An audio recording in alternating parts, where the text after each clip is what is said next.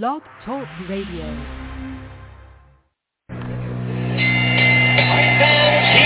we go with the main event of the evening. Ladies and gentlemen in attendance, boxing fans joining us around the world. It's time for the Matthew Ball we've been waiting for. Finally, it is showtime. man. We, we dedicate our life to this sport. We give, we, we do thousands of sit-ups in camp. We run hundreds of miles, you know, for the ones that take it serious. And we just dedicate ourselves fully to our craft, man. We watch tape. We, we, we you know, we attitude. We rooting, and we go into that fight to land on the, to land on the line.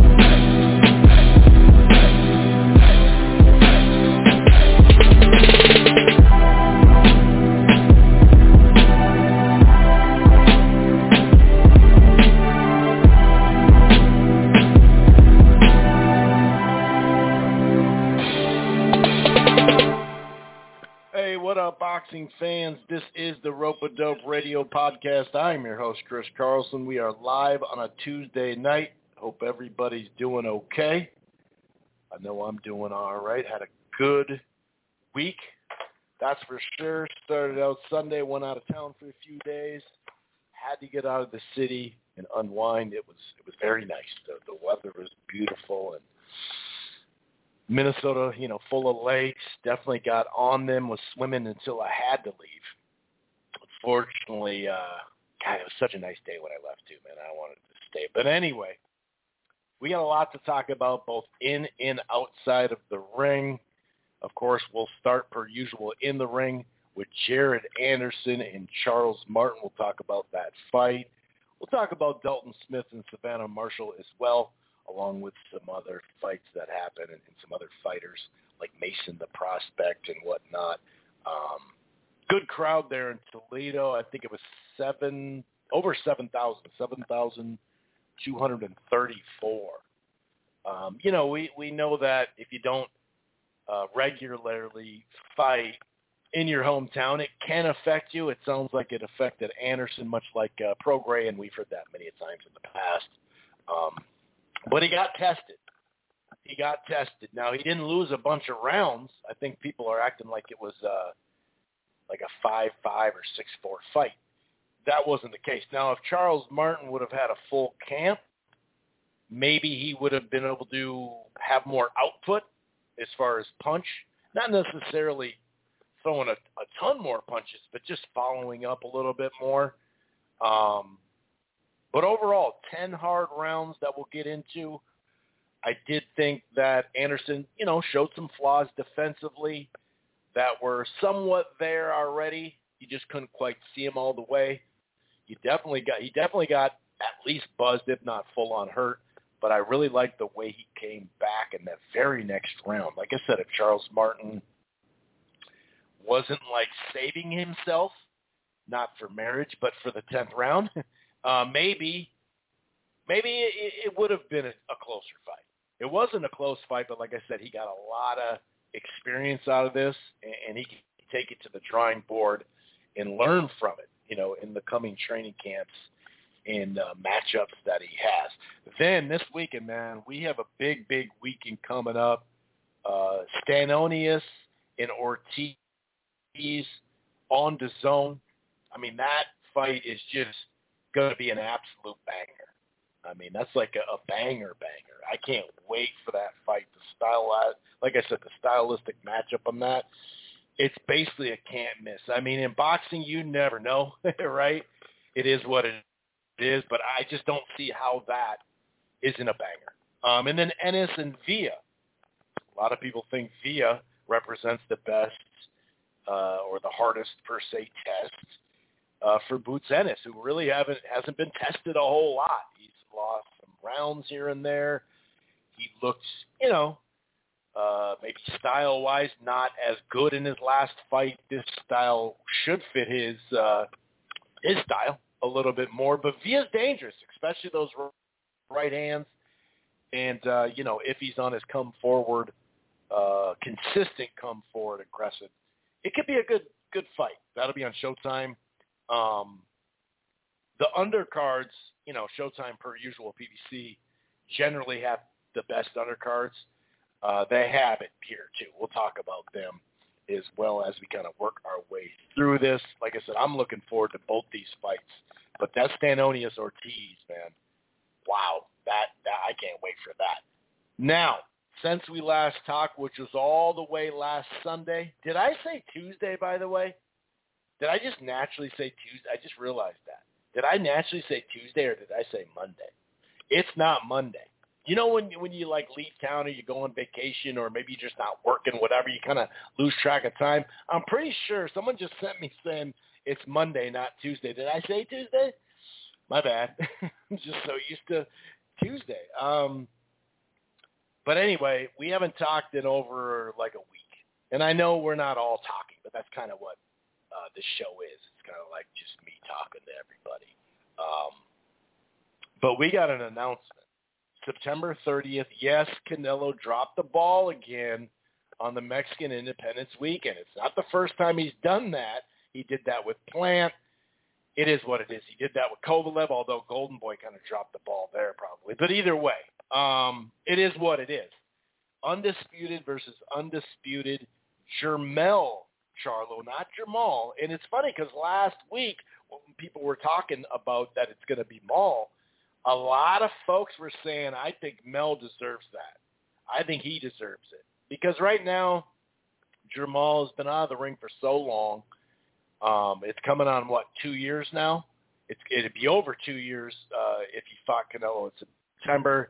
Um, and he's coming off a lackluster performance. Now, he didn't lose that many rounds, but he didn't look all that good. Basically, the last great Jermall Charlo performance was in September 2020.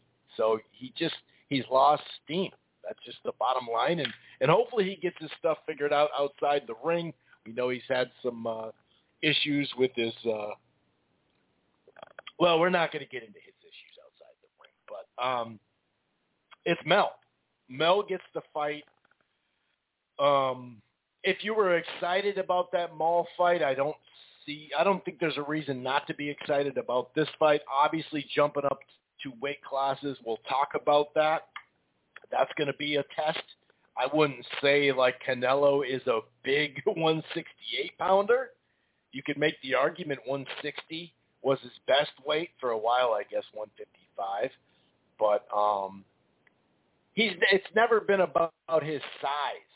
At, you know, at these weight classes, it's always just been skill. He's just been the overall uh, greater fighter, the better fighter. And if you and, and if you look at the string of opponents beyond Bivol, even Golovkin, who was faded by that time, um, I don't know. I mean, I think Mel beyond Bivol at 175. I think you'd probably go go back, and that's you know, this fight's not going to be at 75. Um, I think you'd have to go back to the Golovkin two. That's probably the best opponent. Um, I don't know how people felt about Jacobs going into that fight. I thought he did pretty good. Uh, didn't do great though, in my opinion.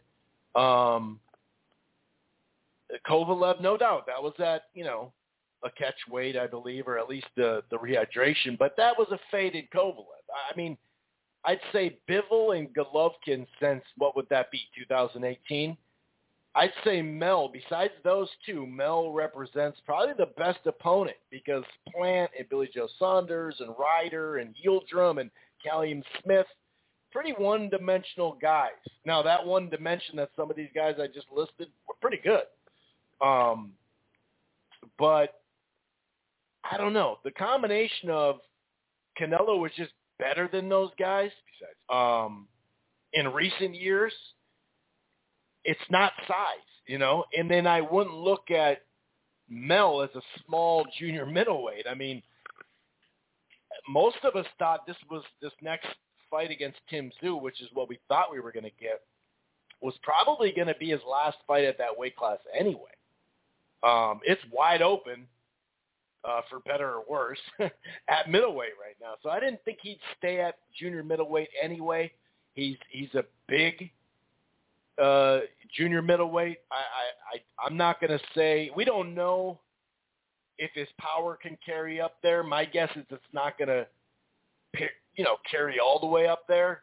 But as long as he has enough pop, um, and the way he can fight when he's when he's like really tuned in to trying to winning rounds, you know, he's got more than just. I mean, sometimes he does fall for the lately uh, fall for, and I mean recent fights, not just not in his last fight, but sometimes he does fall for trying to land one big punch. I highly doubt that would be the game plan going up in weight, uh, especially against a skill guy like Canelo. But there are some crafty stuff, even when he's on the ropes. We saw it against Castaño. Uh, the counter punching ability, the jab. Um, him and his brother both have great jabs. They're a little different. I'd say Mauls is more of a power jab, more more thudding, but scoring points, uh, staying on the outside, landing combinations when it's there, working the body, outworking Canelo.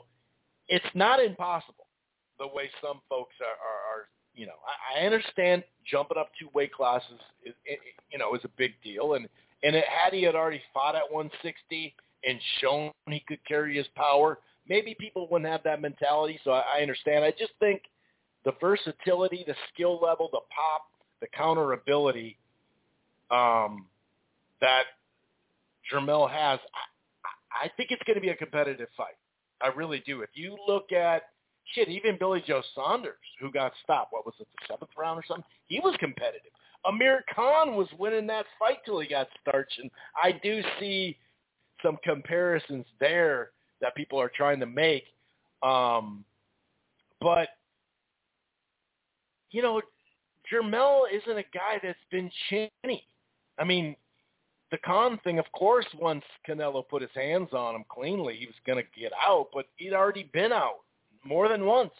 So both brothers have, uh, you know, strong chins, and in recent years, recent fights, um, you know, the more consistent performer, because um, like I said, we haven't seen a great performance since 2020 from Jermall Charlo. So I'm, I think it's a good fight. I, I understand the jumping up in weight classes. I understand the Benavidez thing. Um, Tim Tszyu's post was pretty funny. Um, I mean, you could say what you want about Canelo. Remember, Canelo chooses who he wants to fight. But we're going to talk about that in depth. There's some other news out there. You know, Eddie Hearn's talking about AJ and Wilder and the skills challenge, how, how they've they're on the same page. They're uh, they're finalizing some stuff. Um, we're supposed to find out here pretty soon. Supposedly AJ and, and Dillian Whyte are going to fight August, what was that, 12th or something like that. We'll talk a little bit about that. There's some news about Thurman and Ugas. It's just a variety of uh, interesting fights. A lot of fight news coming up, and we'll get to that. Like I said, we'll start in the ring um, with the Anderson Martin in the weekend. Get to that Stanionis, Ortiz, and Ennis Villa. Um, I can't wait for this weekend. It's going to be good. But if this is your first time listening to the uh, Rope a Dope Radio podcast, welcome. It streams live right here on blogtalkradio.com forward slash Rope a Dope Radio. Uh, you don't have to you don't have to go to Blog Talk and Rope a Dope and download download the show there directly. It's cool if you do. If not, you can find the Rope a Dope Radio podcast on Apple Podcasts, iHeartRadio, Amazon Music, Google Podcasts, Player FM, Spreaker, Stitcher, among several more platforms. While you're at it, why don't you head on over to thegruelingtruth.com, Eastside Boxing, and Phil Boxing. One more thing.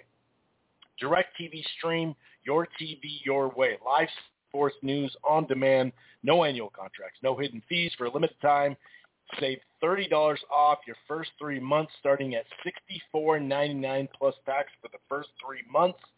Uh, start your free trial today. Also learn how new subscribers can join the priority waitlist for a free TV from Telly. That's Direct TV Stream. Okay. So going to bring in John here in just a short little bit as I kind of break, um, you know, this stuff down. Um, really, like I said, really interesting fight that I think we got here over the weekend. Anderson Martin. On paper, we thought, okay, this is a good test. I do, I, you know, I like the Toledo vibe. It looked like a, a you know packed place in there. Um, so that's always good to see. You know, I mean, it's always good to see. Um, like I said, what I say, uh, seven thousand something like that.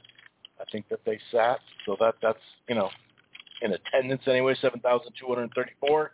Um, and they definitely, you know, came out to see their guy, which you always gotta love. Um, but this, you know, Martin, as I mentioned, what was it, 11 day notice or something like that, but he had been training. You could tell, um, even in the face-off and the weigh-in that he had been training. Now, did he get a, you know, a full eight to 10 week camp? No, but he didn't come in way out of shape. Now, you could say that there's times where it appeared that he uh, was kind of saving himself. I guess the round right after he hurt Anderson, although I liked the way Anderson got back on his jab and started pushing Martin back still and had a really good bounce back round when it looked like his legs were a little wobbly. Um, you know, Martin didn't really add many punches in that round. It's almost like he took off that round. Now down the stretch of the fight, that was a little bit different. But overall, he definitely got tested. Uh, the first two rounds, uh, you know, Jared was going to the body, using his jab, um, some quick combos, that type of thing. Um, definitely nice left hooks off the jab, you know, ripping some right hands. And then I'd say in the second or third round, a few, two or three left hands from Martin started to land. You saw like a better jab from Martin in the you know as the fight wore on. Uh, he was circling a little bit more, even in the round that he got knocked down. I think it was uh, in the last little bit of the round, maybe five ten seconds of the round. I think it was under ten seconds. Um, a right hand, like an overhand right. It's kind of like a cuffing, kind of a slap. Uh, not really able to turn the punch all the way over, knockdown, but it was effective, right? Um, and even in that next round, I don't think, you know, Martin was hurt, but he got caught with a good counter shot. Um, I think it was uh, Anderson kind of ducked into his left and came over. Kind of an awkward angle, but he was still able to at least land the punch enough for him to, you know, score a knockdown. Um, a little more limited success, let's call it. Started to see Martin land a little bit more and just overall throw more. You know, and like I said, some of that he doesn't throw a bunch of punches, but some of that may have been pacing himself, which in the end was kind of smart. Um, and but even in that fourth round, I did think Anderson still won it. I think he closed better. He probably landed the cleaner shots overall as well. Um, but you know, Martin Martin time was starting to time him better and and there was actually a, even in that fourth round, Martin was trying to time him, and he got countered in that. I thought that was kind of interesting from Anderson, something he did in the second half of the fight. But the jab in the left hand started finding a home, and it literally was a jab left. Seemed to at least buzz, maybe full on hurt. His legs definitely weren't steady. I'm speaking of Anderson at the midway point. Multiple left hands after that and, you know, with like 30 seconds left, he was looking at the clock. Um, you know, he was throwing wide punches. He was squaring up. There was that moment where he jumped at a punch, and I was like, wow. You know, I, I had seen a little footwork issues with him, but when he when he either miss or throw a punch, sometimes he falls in too much in his legs. Now, of course, like heavyweights are big, generally speaking, right, and tall and so you're going to have a wider stance. But sometimes he put himself, you know, not only just squared up, but his legs were so wide apart that that was pretty pretty telling. I was like, wow, okay, those are the flaws that you could kind of see, but until you had a live body, and not to say he just fought a bunch of no hopers at all, because he, he has, and I thought he, I thought they moved him really well, and they took a risk here with Martin. Sure, he didn't have a full camp, but we know he had planned. He had at least been in camp two separate times.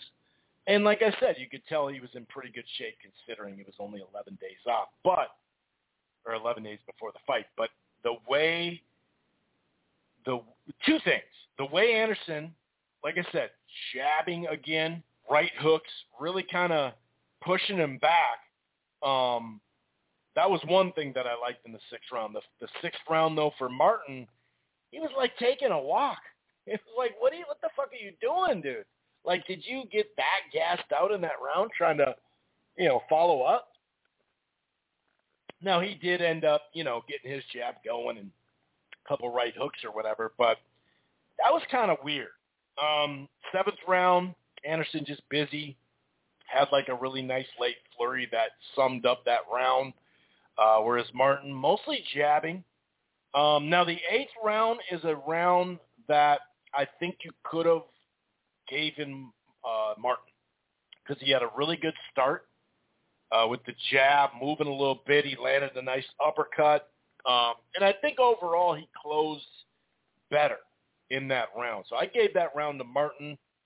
Um, and then that's it, you know. So it was eight to two. But again, in that round, when beyond just limited success, where I thought Martin had enough to win that round success-wise, he's looking up at the clock with like 30, 40 seconds left. So it's just kind of strange. Um, but once again, Anderson came out. I thought he was mostly jabbing, but he was jabbing to the body and throwing to the body. Um, nice straight left hands. Uh, he's got a really nice right hook. Like I said, that kind of continued. Left hands to the head, jab to the body, clean round for, for Anderson in the 10th. So he closed up really nice. Two scorecards had it 99-90 and then 98-91. Um, beyond the squaring up with the wide stance stuff in front of him, kind of after punching, um, and then Anderson's, you know, the old pulling straight back, right? Um, I also thought that switching to orthodox a little too much, just switching in general. At heavyweight, switching is a little dicey.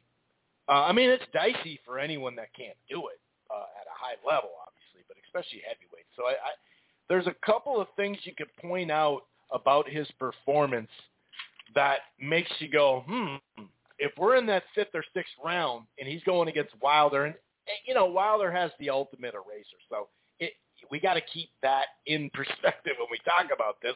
But hey, if we say he's the next great heavyweight in America, well, you know, a guy like Fury or Wilder or whatever, I'm not sure if he gets out of that fifth or sixth round, and I guarantee you Wilder is coming to get him, you know, in the early in the sixth round too, not just in the fifth. So, and I'm not just trying to use Wilder as, you know, I mean, Usyk could, you know, do some stuff on the outside as well uh, that we saw minor success, limited success by Martin. I think we could definitely see Usyk do it better. Now, how long can Wilder, Usyk, and you know Fury do it better? That is something that we got to bring up. AJ's there, other you know, um, other guys there as well. But I didn't think, you know, I didn't overrate him. So now I can't. Now I feel like he's being underrated. Like he's, you know, I, I didn't say, oh, hands down, dude, he'll wipe out the, you know, the whole heavyweight division in a few fights. Um, he's almost ready. I wasn't saying that already.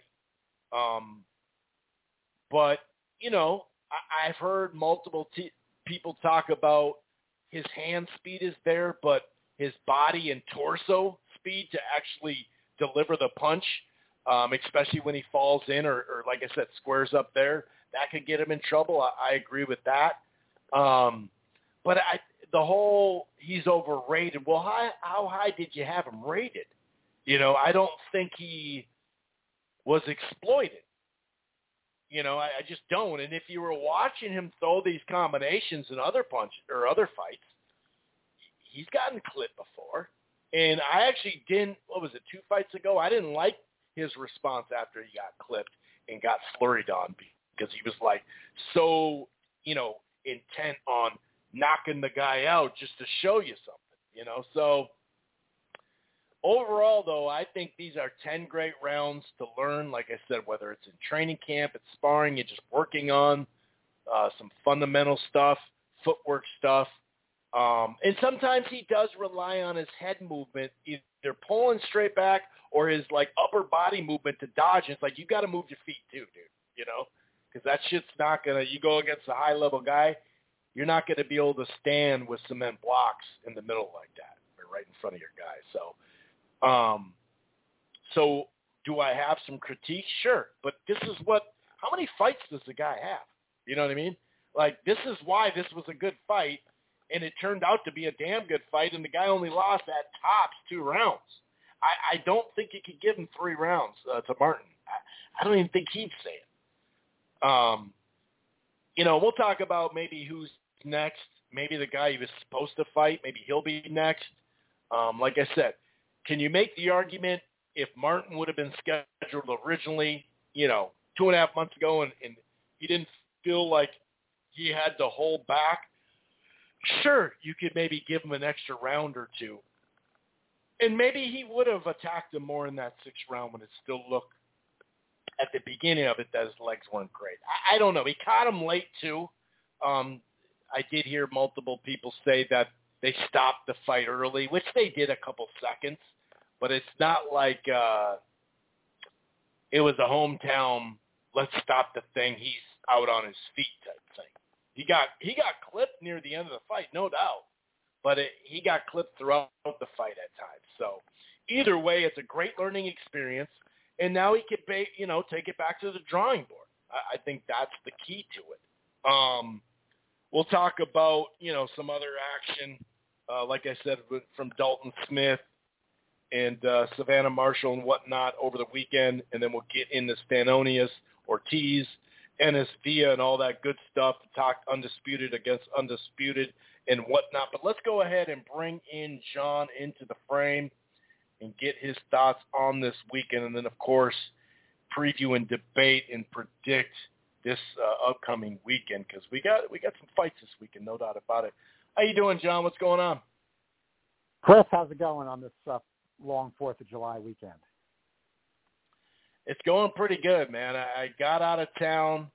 I definitely got uh, some much needed, you know, R and R. Got out on the lakes. That's what we're known for here. And uh, yeah, had a had a good few days off. Now I'm kind of, you know, recharging the batteries and ready to go. Yeah, I agree. I think it's been that kind of weekend, having this extra long uh, Fourth of July weekend. Yes, indeed. Um, so obviously we'll start in the ring. You know, we'll cover some of the UK stuff, however much you want to cover with that. But let's get to Jared Anderson, Charles Martin. Like I said, over 7,000 people in attendance. They were there supporting their guy in Toledo. I like the uh, the little, you know, the the the little preview about using the same, you know, bell to ring uh, you know, the the house bell basically. That was a pretty cool story that it had been used, you know, Fourth of July weekend a lot a long ass time ago. That was kind of cool. But overall, it, it was a good night for the hometown kid. What'd you think about the action in the ring? Well, yeah, I agree on the setting. Toledo was good. It was it was a good fight for ESPN. The fight ended up being entertaining. I liked how Shakur Stevenson did the ring walk with Jared Anderson.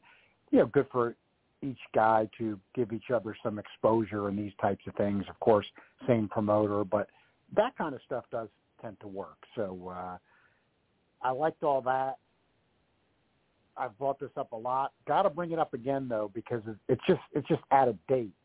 Um, main event starting after 11 in the East. We haven't seen the ratings come in yet, but you're just in part defeating the purpose, and that's you know top rank because they handle the boxing stuff for ESPN. But of course, it's ESPN who has the final decision on what's going to go on when. Obviously, um, sure. I think probably what they look at is, you know, they're, they're getting a live rating on something being shown in at 11 o'clock in the East higher than you know something else that would be on. But I I can say you know, knowing enough about live TV and expenses, you know, you're you're paying for a live boxing show. So, you know, considering what your expense is, I, I think you want to try to get that in a position for a better rating. And you know, it's a fight in the Eastern Time Zone, so you know we talked last week, and Chris, you did like my point about you know when you're going to show these. This was not one of those weeks, but when you're going to show like say 115 pounders, I'd really say anything below featherweight. And a lot of times that's going to have more appeal to a West Coast audience. You know, don't don't delay your main event on the East for that. You know, put put that afterwards. Let's start something new there. For this, it would just be, you know, get that main event started earlier. Got to go back. You know, people say, oh, you, you can't say that had anything to do with it, but these kind of things all add up. That's why they do it. Got to mention this example, which was a great one a lot. You know, when they had Errol Spence fight Bundu, coming uh, put it on right after the U.S. Olympic final. You know, this was in the early days of PBC. You know, on NBC you know, get that lead in audience. It was in the late afternoon in the East Coast, and you had like six million viewers or something like that. Errol Spence is fighting Terence Crawford at the end of this month in a big pay-per-view fight. Other things have to build to it, but that's a big part of it. So why I wanted to just lead in with that, it's kind of out of the ring, but I think it sets the scene. You know, Top Rank's been getting some of these guys ESPN exposure, which is great. I'm in favor of that you see some of them getting better ratings than others, but they haven't been able to convert it into a successful pay-per-view yet on ESPN Plus pay-per-view. So this does matter what I'm saying. In other words, you know, some of them, some of the guys they've just pulled off early to pay-per-view where they needed more appearances, but also it's when the appearances are. So this this thing where you're showing main events – after 11 on a Saturday night in the East. Saturday night's the least watched night of TV. Is at a date. It goes back to the early days of HBO when the idea was HBO was like this, you know, premium thing you paid for for movies and stand-up comedy special and fights, kind of like, you know, you didn't leave your house and you were watching these, you know, shows on a weekend on TV instead of having to pay to go in person type of a thing. But it has nothing to do with, you know, at this stage when, you know, you know, oh, really all the promoters are running these things late on Saturday nights. It's, you know, even though PBC uses Showtime for that, that that's out of date. So now, okay, enough of that. Getting into the ring, you know, Anderson, he didn't get the knockout even early that I thought he'd probably get against Martin I got to go back to that Gil Clancy thing that I've mentioned a lot of times, Chris, because I loved how you know Gil was one of those boxing genius type guys, trainer and commentator, and he always said, you know, you got to sometimes go on what version showed up, and I thought this was a tough version of Martin that showed up. Some people agree. Some people are saying, oh, well, he really didn't do that much, but you know, Anderson at 100% KO percentage going into this fight. I mean, I think Martin understandably was worried about that, and he's 37 years old. You know, I think he came to fight, and I think he did all he could. No, he wasn't winning rounds except for the, you know, what was it, the sixth when he really hurt Anderson, and then, uh, you know, maybe maybe you could give him the tenth when he hurt him at the end, but that was it. I agree with what you said. No, two two rounds max. So, can't criticize Anderson that much there, and he was fighting a spirited version of Martin.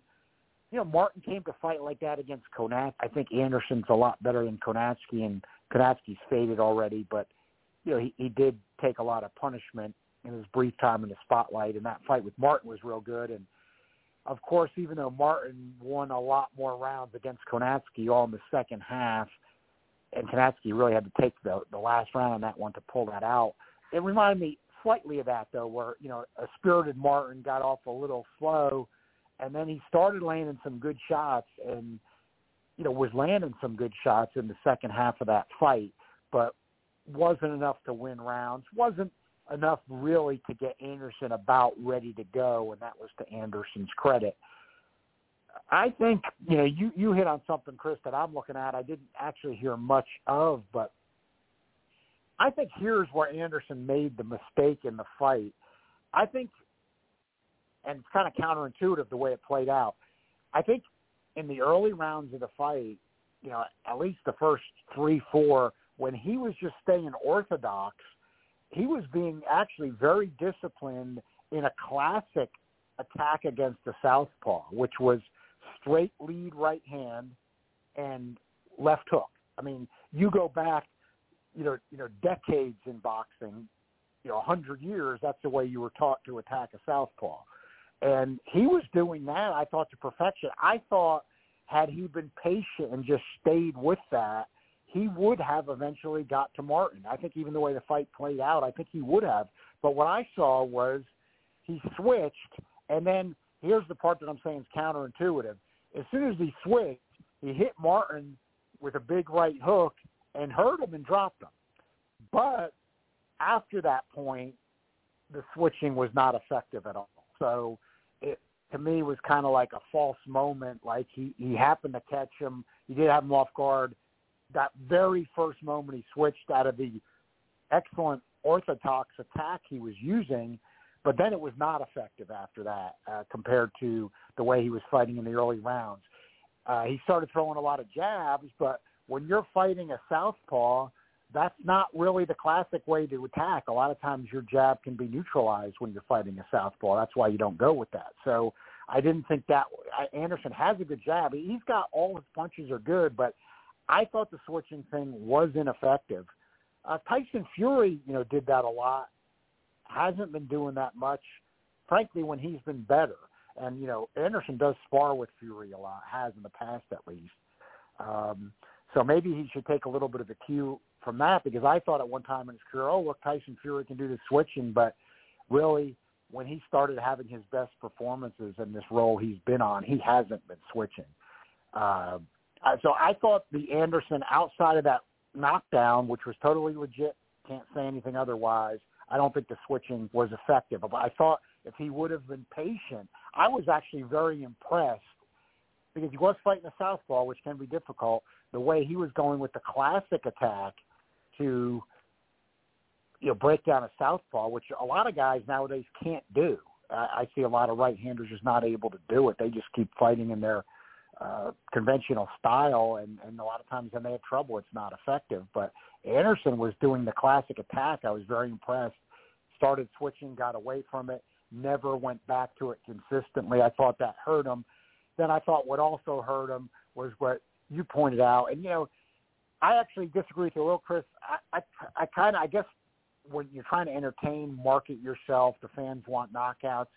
I don't have the problem like when he's got nailed, like it was, I think the Jerry Forrest fight you were alluding to correctly, uh, where even though he got Forrest out of there very early, he got nailed, uh, you know, I think the first round, and then he went after him to get him out of there and did. I actually do kind of like that, even though maybe, you know, it's a slight bit of more risk, looks risky. He was doing that here, I agree, and he got nailed.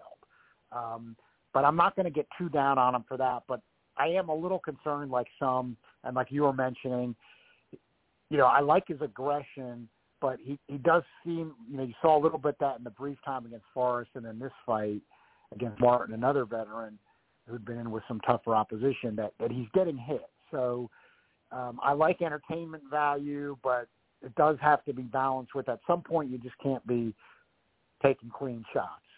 You know, that that was one thing when my father was teaching me about boxing coming up, he he hated guys that just took clean shots that knew how to box as well, and he he would just always say, you know, you're not going to last long, and it, it's going to get to you sooner or later.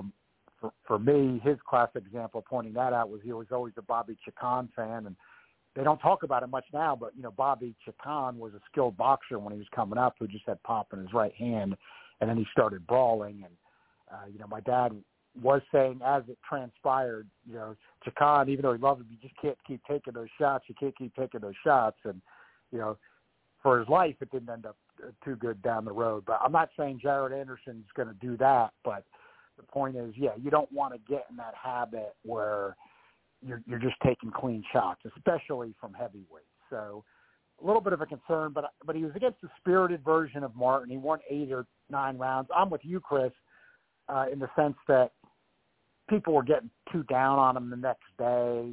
You know, like you said, you, you made you feel a little defensive. I felt the same way. Now I was higher on him, I think, than you were going into the fight, and I'm not going to back off on that just because of the Martin fight. Like, I don't, you know, look, you can't go too much on one performance. It's only the guy's 15th fight. When you're talking about American heavyweights, and you know I'm a huge Deontay Wilder fan, but he's getting older. I'm still not going to count Anderson out. I don't think it was an overhype. I, I don't think it's an overhype even after what happened Saturday. You know, he, at this stage, he may turn out to the, be the best American heavyweight. I'm not saying he will be. I'm not saying, like you said, that you know when he's getting hit like that. I mean, you know, to get hit by Deontay Wilder like that, it's lights out. And as you correctly said, you know, if he hurts you like that, he's coming after you. So uh, that doesn't mean I'm saying he's beating Wilder either, but I'm, I'm not going to count him out. Uh, it was a spirited version of Martin who came to fight. I'm going to go on Gil Clancy. You know, sometimes you just got to evaluate what version of the guy shows up. I mean, you got to give credit to Anthony Joshua, but like most say, and I agree, for you know, without really, and I don't mean to take anything away from Joshua because Joshua was more aggressive at that point in his career, but you know that that just seemed like a a, a Martin that that didn't want to be there or something when he fought Joshua, and then kind of had some redemption against Kownacki, and you know you saw that again Saturday night, and I think for Martin moving on, look, if you know he got himself some ESPN exposure, he fought well against you know the certainly the top American heavyweight prospect in the world, and with again the lack of depth in American heavyweights, you know you got Deontay Wilder, Andy Ruiz. You know, you do have to if you're a Jared Anderson believer, you do have to say he's he's a threat there. So Martin performed well, didn't get stopped. He's the first guy to go the distance with Anderson.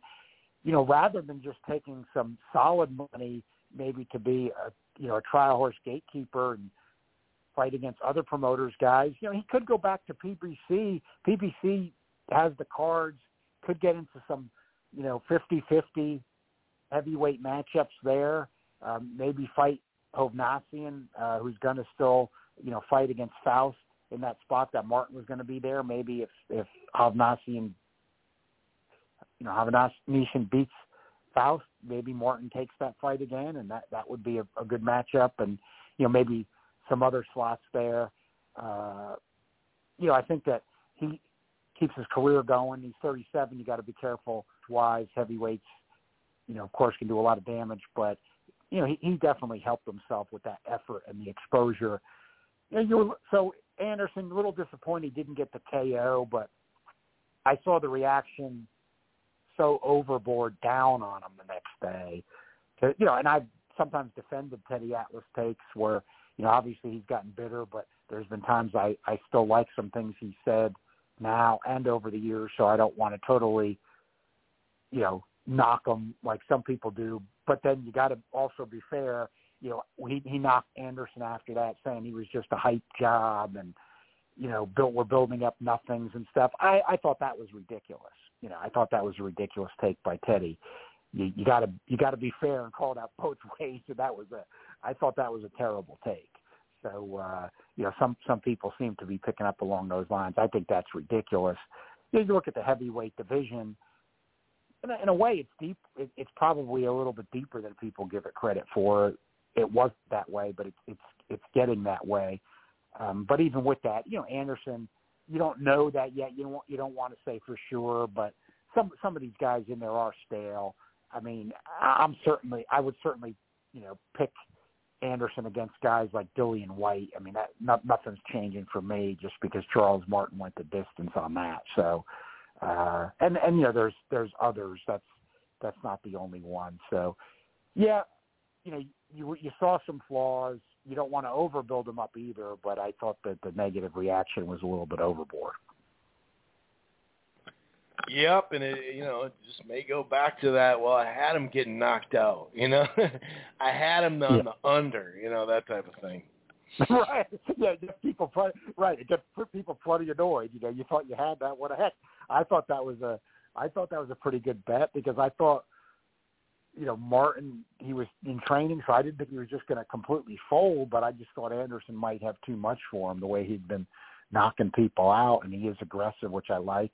Uh, but it was just a spirited version of Martin. He was in training. He lost a few weeks, but uh, I got to give the guy credit, you know, the way he fought for losing a few weeks. And then you had some people getting down on him. He hurt Anderson a couple times. I mean, the guy's 37 years old you know, I mean, what do you want from the guy? You know, he, he can't he can't go high volume at 37 against right, right. 20 43. Yeah, come on. I mean, you know, uh, there was The sixth round was kind of interesting, though. I will say that. Like after the round Yeah. after he hurt him for like 90 seconds, he was just walking around. It's like, well, hold on now, you know, like. But yeah, you're right. He couldn't just go nuts either. He did hurt him though. Bad. Yeah, he hurt him bad. I, I like the fight. I mean, even though it was a nine one eight two fight, it was one of those competitive, you know, eight two nine one fights. It was a good fight. I mean, it was a good fight. I liked the fight. So, you know, for for boxing, I always like that. You know, ESPN heavyweights, a fight I liked. I like that being on there. I just wish it would have started earlier. Right. Yeah, that's true. That's very true. Um, now, did you want to talk a little bit? I mean, the undercard, obviously, you know, um, Abdullah uh, Mason um, made quick work. You know, didn't didn't did his thing. Basically, came out with a speedy jab, uh, nice right hooks. I think in the second he we started landing these uppercuts and then landed like maybe five to like seven left hands. Um, and you know, for for the knockout, um, stumbles to get up. It was a good stoppage. Obviously, the Makhmudov uh, opponent, uh, um, the Miami, the former Miami Hurricane football slash basketball player. That was that was you know I didn't know when I when I saw his record, saw some highlights, I was like, man, I don't know, whatever. You know, it's not like this guy's got a ton of fights either, and he's fought better competition, that's for sure. Um, but that that was a mismatch. You know, that that that one was a a pretty bad mismatch. So the undercard wasn't all that great um, because they had to talk a lot. You know, they had these quick knockouts, and then they had to talk between both fights, and that kind of lends itself um, to what you're saying about not only is it kind of coming on a little bit late, but then you got to sit through about an hour plus of like four rounds and then a bunch of talk, you know, so that it's it's not like someone's in the ring right away. Um, what'd you think about that that that you know the undercard? Like I said, Mason looked really good. Uh, I didn't I didn't know he was going to be the co-feature until that night. Um, so that's kind of a, obviously a weak co-feature for a triple header. Um, but yeah, Yeah. The that was a mismatch. I mean, that was you could see right away, like, oh my gosh, first couple punches, like a big right hands and uppercuts, and that dude's legs were gone. Yeah, I I was I wasn't happy. I had I've had mixed emotions about and, this does fit what I said. You know, I started out prefacing the you know Anderson and Martin constructive criticism on the programming. I was kind of giving Top Rank a pass, trying to get some of their top prospects exposure before these main events. You know, having them on first. This was a bridge too far for me for the reasons you're saying, Chris. The Mason opponent didn't belong there, and you know the opponent of Makhmudov didn't belong there. I tried to have hope because I believe in heavyweights getting exposure because I still think even in this day and age, if you really had the choice, especially in the U.S., the fans want to see him. And you know, this guy, he had fought nobody, but he had a 15 and 0 with 14 KO record, and then Glenn Johnson had been training him, so, you know, the, the, the former tough light heavyweight. So tried to get optimistic there, even though there was nothing really. You know, the odds makers had Makhmudov a, a massive favorite, but they're trying to hope maybe this guy, this guy was six eight, could land a bomb or two or something. He didn't. He didn't belong in there.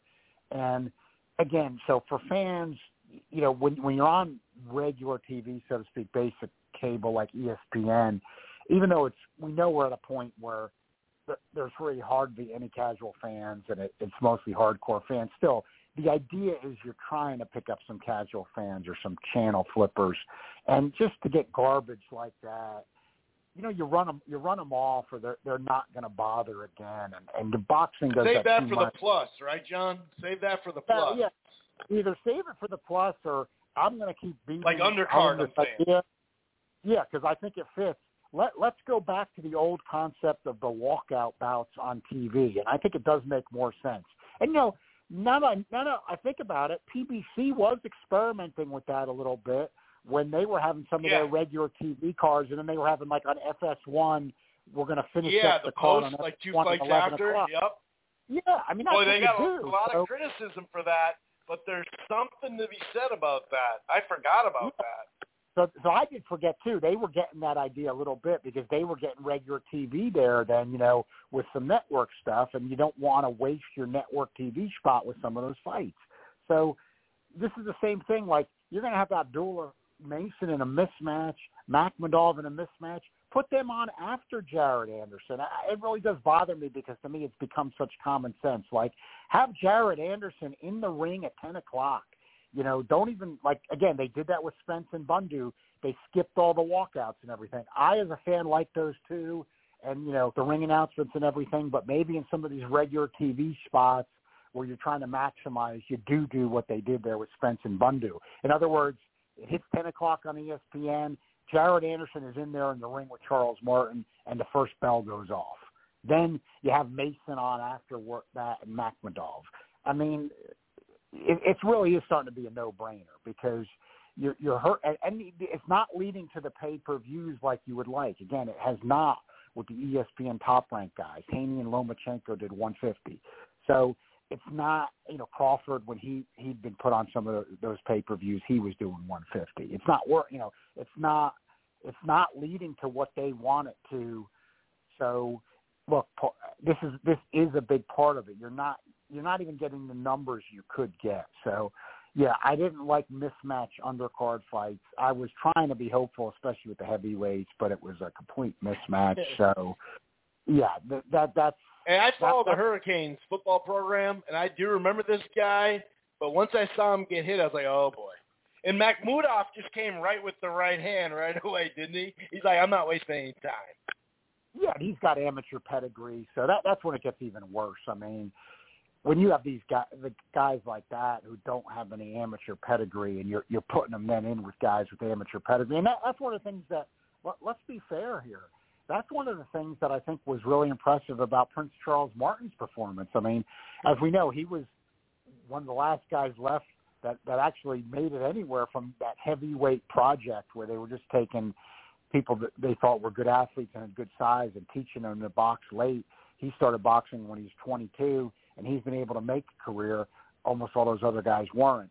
Um, give him so. In other words, he was in with Jared Anderson, one of the few American heavyweights in recent years who has amateur pedigree, and he won a tough ten with him. So it shows you how tough it is to do that. Like you're pointing out, this Miami Hurricanes football guy going in with Makhmudov, who had amateur pedigree, and just looking inept and getting blown out. You know, showing you how hard it is.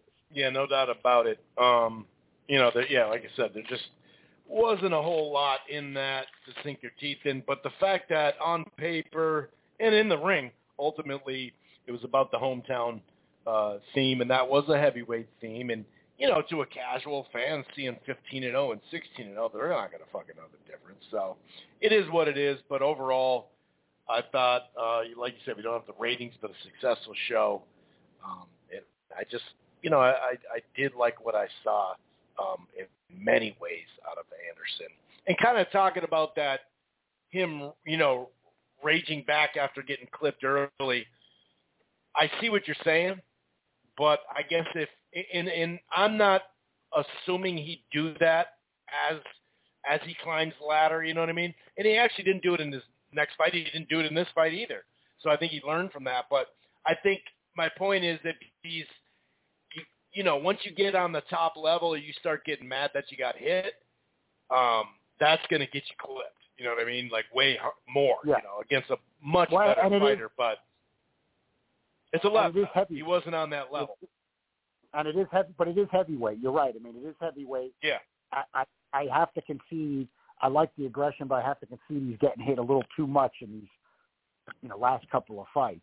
Um, you know, at least the Forrest fight, even though it was very early, and then this one with Martin, because it's heavyweight. It's not even the lower weights. I mean, heavyweight. You know, one shot can do it. I mean, literally.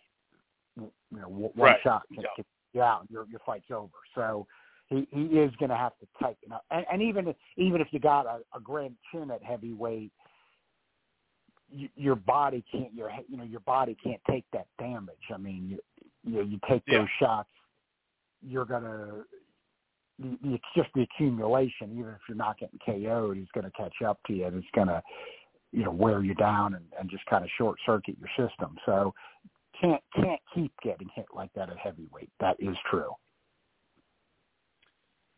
Now, most of the prospects, DeAndre Ward, uh, Tyler McCreary, Delonte Johnson, most of most of them uh, won. Jahi uh, Jahi Tucker did get beat um, by Nicholas Flaz, I think it was, or Flaz.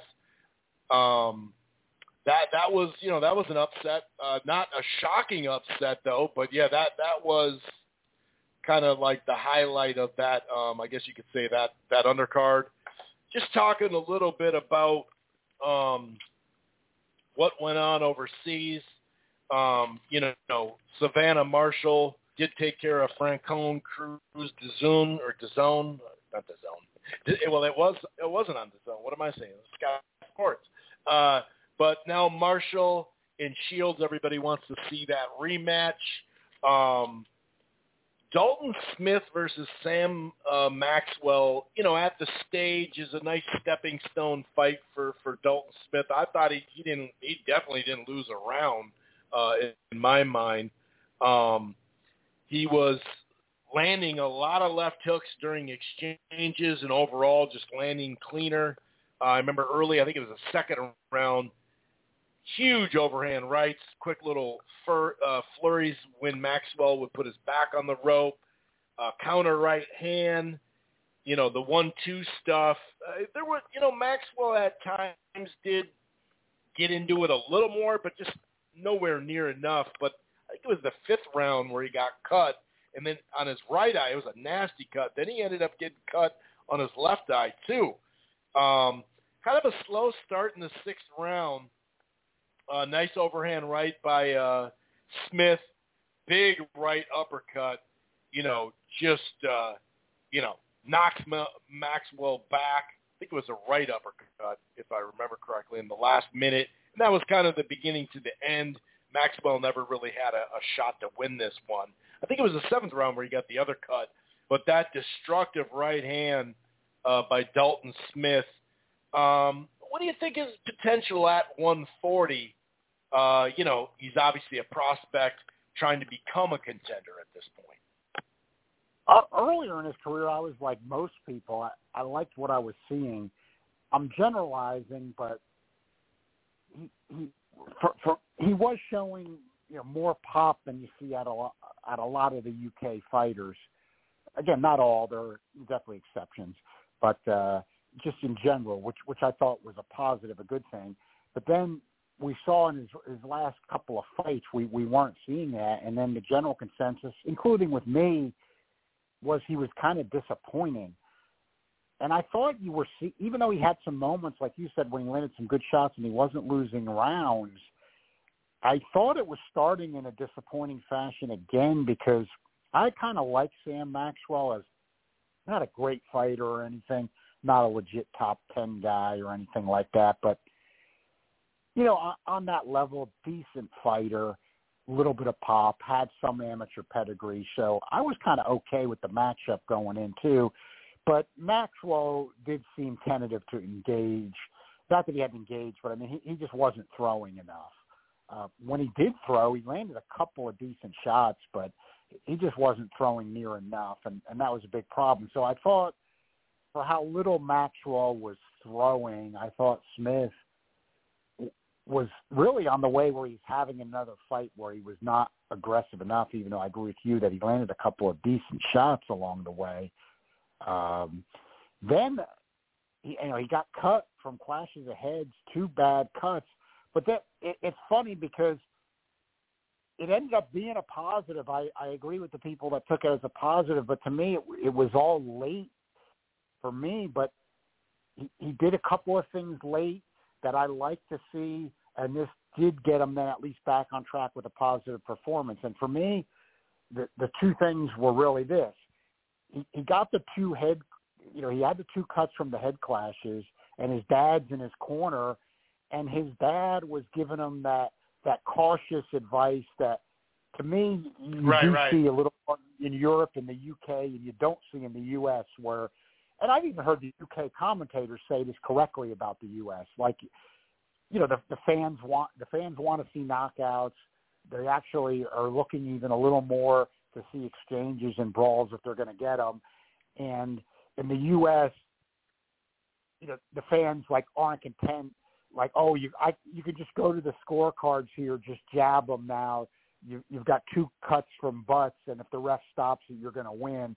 I'm not saying you never hear it said, but it's like fans aren't looking for that. And and in the U.S., I think you even get them the corners. You know that that's even in the culture of the game. So I'm crediting Dalton Smith, the fighter himself, because he was getting the, the instruction. And this sometimes you know the dads in the corner can go both ways. This was one of those instances where the dad in the corner was taking the too cautious approach. You know, we we've seen the dad in the corner with the over hyper sending the son out when he's taking all kinds of punishment, you know, one more round and things like that. Just showing you, can't, I guess, just generalize all dads in the corner being the same. And then sometimes you get the the too cautious dad in the corner, like talking a little bit about you know Joey Spencer and some of those recent fights. Like his dad just wants him right. to box, like, and that that's not his. That's probably not his game alone. He can do it all right, but you know, there, there's other elements of his game and his his height stack. He needs to also be fighting in other ways. And here, you know, you got Dalton Smith's father. Oh, you got the head clash and you're ahead on the cards. Just you know, just jab them. You know, you've you've got this, and just stay cautious, jab them. And, and the son goes out and throws a, throws a bomb and knocks Maxwell Cole. Um, I liked it.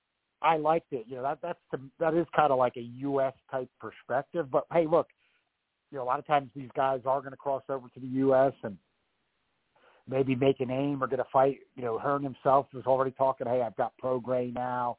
Of course, he's also got Catterall. But look, this is the type of stuff you're looking down the road because we know fights that can be made. So even though Hearn likes to fight outside guys more than other promoters, still sometimes it's you know what can be made. But again, even if he's looking outside, I mean PBC's got of course a lot of a lot of American fighters, and so does Top Rank. So if he's looking outside there, you're, you're going to be maybe looking at some U.S. sensibility. So I like that. So in other words, what I what I really liked was I liked Dalton Smith's attitude that I'm still going to get the knockout here. I'm not going to jab for another round or two, let the referee stop the fight or the doctor and take a points win and then have everybody disappointed again.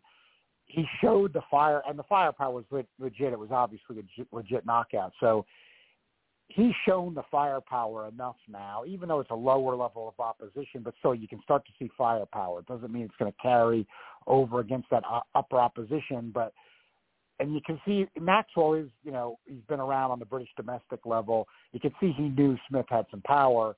Uh, that hit him not throwing as much. Even against upper level opposition, I think Smith's showing enough power now that people are going to the minimum. Hey, this guy can punch. So I liked that. So I, I like I like Dalton Smith. Really credit to him, the fighter. His mentality had the two cuts maybe was having another performance that wasn't the greatest in the row, a row, even though he's winning, and he turned that around with firepower and resilience to fight through the cuts for really, again, for the purpose of entertainment because he was going to win the fights on points. So I liked I liked the finish. I thought he, you take those factors, and he did get himself back on track. Yeah, I like the way you sum that up. That that's a good call because that's exactly what he did. He's like, yeah, great, great, uh huh. I'm gonna knock him out. I'm gonna go. right. I um, loved it. I loved it. I love. That's what's good. It's important. It's important. You know, for all the broadcasters, you know, for us hardcore fight fans, which let's face it, that's who's watching these fights in, in 2023. Yeah, that's true. Especially if you're watching DAZN in the U.S., you know, on an afternoon and you're watching a fight in the U.K. So I want to see what the corner's saying and and that that's important because I did get to hear that. So I liked then what I saw out of Dalton Smith, the the young fighter himself, having a mentality that he wanted to get that knockout. Yep, and I I did watch a good chunk of that uh not Shinga fight that was on Matchroom, streaming on Matchroom. He looked really good. He easily won that fight. Um, and then I watched, you know, the Marshall uh, fight as well. And like I said, people are kind of looking forward to her and Shields going at it again. Any other items from the weekend before we get into some uh, meaty matchups coming up between Stanionis, Ortiz Jr., and Ennis Villa? Yeah, I do think there's one good to just point out to me bo- boxing lesson about rating fighters. Uh, and you know, I've already voiced this in transnational as you get ready for the new ratings.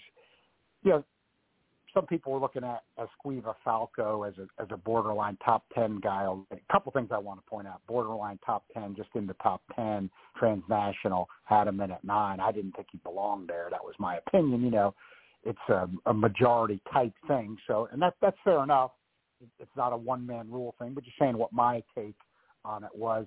And you know, he lost to this guy Gualtieri who was undefeated, but he had a very low KO percentage and he got dropped a couple times. It was for the IBF belt. So what I'm trying to point out here, and I do think a lot of fans that should know better get fooled by this. Any, any, a lot, and even some people rate doing ratings and things like this.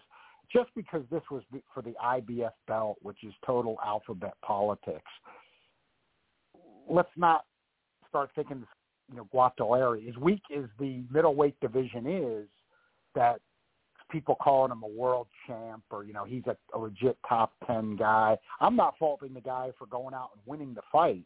Of course, that's his job and he should do it. But even in a, a division that weak, you know this this guy's not a, a kind of threat.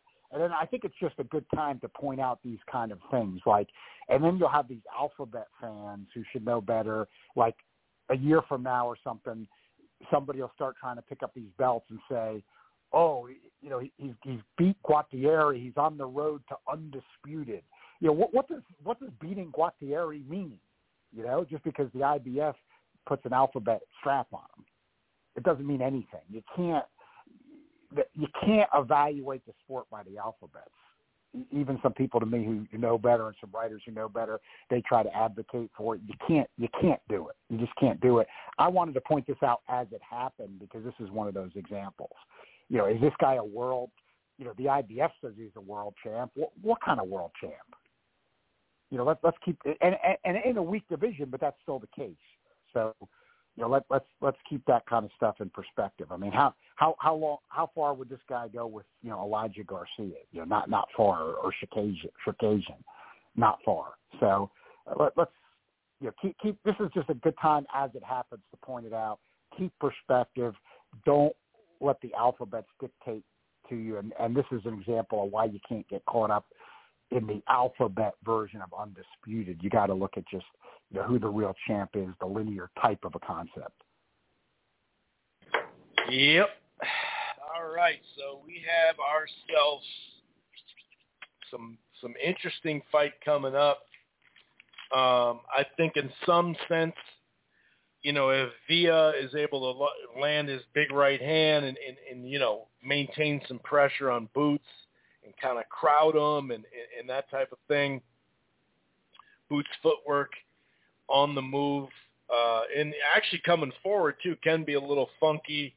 Um, but I just don't know if this is style to exploit that, to be honest with you. But that could get interesting, and it is a nice step up. And we talked about how this uh, opponent came organically because we had Rashidi Ellis, and he got beat. So the guy who beat him, they were talking about, you know, they were on the same card, and they were talking about, hey, you know, let's match this up next. And everybody was like, yeah, that seems like a good fight. Two unbeaten guys and all that. And, and Villa pulled the upset. So he definitely deserves uh, this fight. And, you know, there are some other, you know, welterweight fights out there that they're tied up at the moment. So I think this is a, a legit opponent. Um, and then stylistically, Stanionis and Ortiz Jr., I mean, there's just no way that's not a good fight, you know? Obviously, they both have power or at least real, real pop in their punches.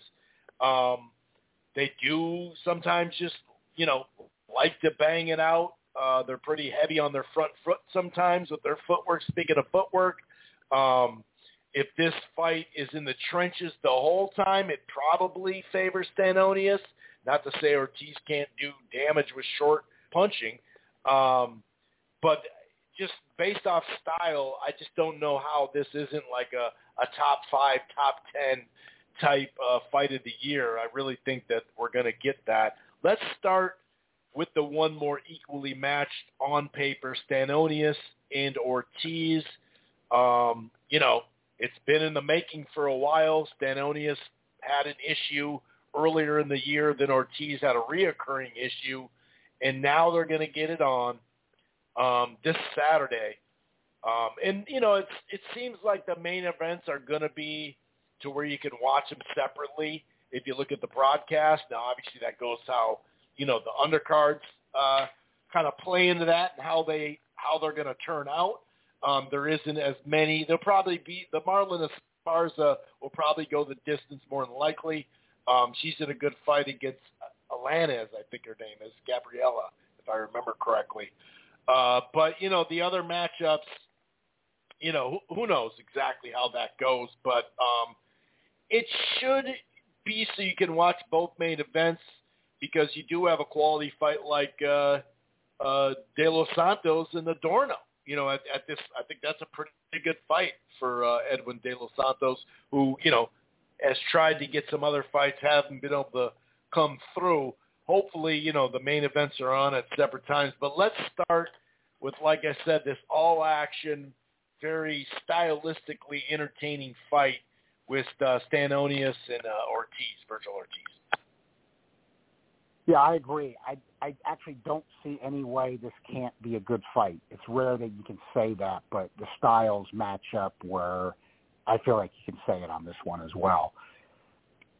I think that the difference for me in this one, since they signed it, is you know Stanionis can do everything well to me, any pressure on, but the one thing I've always felt about him is he, he's underpowered for the style he fights in, and I think that that's going to be his undoing against Virgil Ortiz, who, who has, you know, he's a puncher. He's got the perfect KO percentage. He can box too. Know, has some amateur pedigree, and uh, you know they both do. But Virgil Ortiz is not some incompetent boxer or anything like that. But I think you know, Stanionis, the way he fights, it's it's always coming forward. He, he's got a good punch variety and he does have some boxing skill and a jab, even though uh, he's a come forward guy who has a very high volume. But he just, you know, I was thinking of guys like that today little like, you know, even though of course there's there's differences in the style, but that's a little bit like a Shawn Porter, you know, like Shawn Porter for most of his career, you know, pressure coming forward guy, but really didn't have that much pop. Had good amateur pedigree. Uh, you know, you saw later in his career he could box, a, you know, box if he wanted to, but come forward, a lot of pressure. You know, he's rougher than Stanionis, but you know, little. But Porter didn't end up being that good of a puncher. You know, and in his career, if he would have had that kind of pop with that style, uh, you think of how tough he would have been, even though he was tough anyway. And I think Stanionis is a bit like that. Uh, you know, now he was fighting a guy in Butayev who had a little more firepower than him, and that was a great fight, and he fought tremendously uh, and got got the legit win and really fought a great fight. But I think Ortiz brings even more firepower than Butayev, and I think that that's probably going to be the difference. Now, I'd always felt since the fight was signed, loved the fight, but I always felt for that reason Ortiz was going to win as getting in within a week of the fight, I started thinking about what you said, Chris, about you know Ortiz has had some of those problems with the you know medical condition, you know with the with the cutting weight, and then Stanionis. But then you know you re, I was think looking at his record, you just reminded me. You know, Stanionis had had an issue too, and he has a- actually been off longer than Virgil Ortiz. I just checked that before we went on. Wanted to see the exact dates because this week I was starting to think, well, you know, Ortiz has had this these problems, and Stanionis is really going to bring it.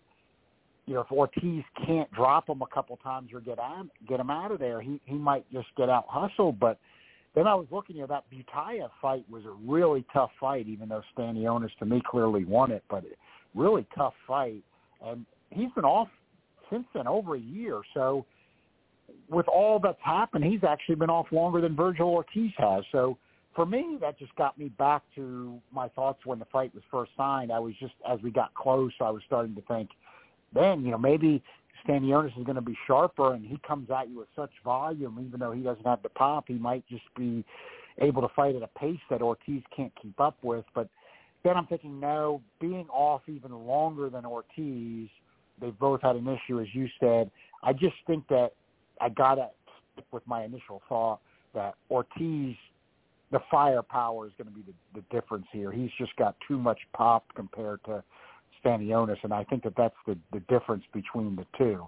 Uh, Stanionis is going to come with a high volume and all punches, uh, all variety of punches, but I think with his aggressive style and being off over a year, is he going to be able to just keep doing that with, without getting hurt by Ortiz? I don't think so. And I, I haven't really settled it. There was going to be a stoppage or go the distance, but I do think for Ortiz to win this fight, he he has to hurt Stanionis repeatedly and either get him out of there or, or drop him or, or badly hurt him, discourage him. I think he will do that, but I will say this: you know, Stanionis is tough and really hasn't been in any serious trouble in his career, and Butaev's a puncher. If if Ortiz can't hurt him, I think Stanionis out hustles him. Uh, I I do think that. I mean, I, I think Ortiz has to has to put serious hurt on Stanionis in this fight to win it. I think that he will, but I I would say that sometimes it is better just to break down all different scenarios. You kind of have a better prediction on the fight, not hedging it, but just of different things that can happen. I would say that if Ortiz can't hurt Stanionis, and Stanionis hasn't really been hurt so far in his career, but he's by far facing the best puncher he's faced and his toughest opponent. Um, but if Ortiz can't hurt him, I think Stanionis will hustle him because he, he brings the pressure for real. Sometimes he reminds me too a little bit of a of a Golovkin without the pop. You know, Golovkin had the big power uh, in both hands, and Stanionis does not have that. But the other punch variety and, and sometimes how he fights can remind me a little bit of Golovkin as well. So just thinking of some things – that that he reminds me of. But Ortiz, so yeah, I think that's a good. That seems about right. Yeah, when you just look at some of the things he does in the ring, you see some similarities there. But but Ortiz, the power has been there in every fight. You know, in, in, including against guys like Kavaliauskas, uh, who you know bring some firepower. So you know, it's been there every time for Ortiz.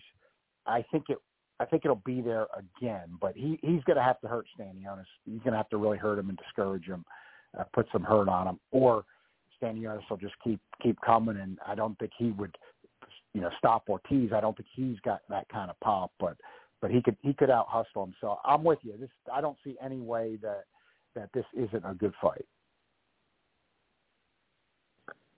Yeah, I'm, um, I think Ortiz the the power, you know, is is definitely um, is going to be the you know well is going to be the overwhelming thing. I agree with you. Both of them have power, and like I said, at least real pop in their punches. But I would put the pop in Stanionis and the power, uh, you know, for Ortiz. Um, and Stanionis at times, you know, they both kind of employ a high guard. Um, at times he'll you know, because he comes forward a lot, and at times he'll just lean in so far, and it just seems like, you know, hooks to the head and body he'll be there for, not just the uppercut.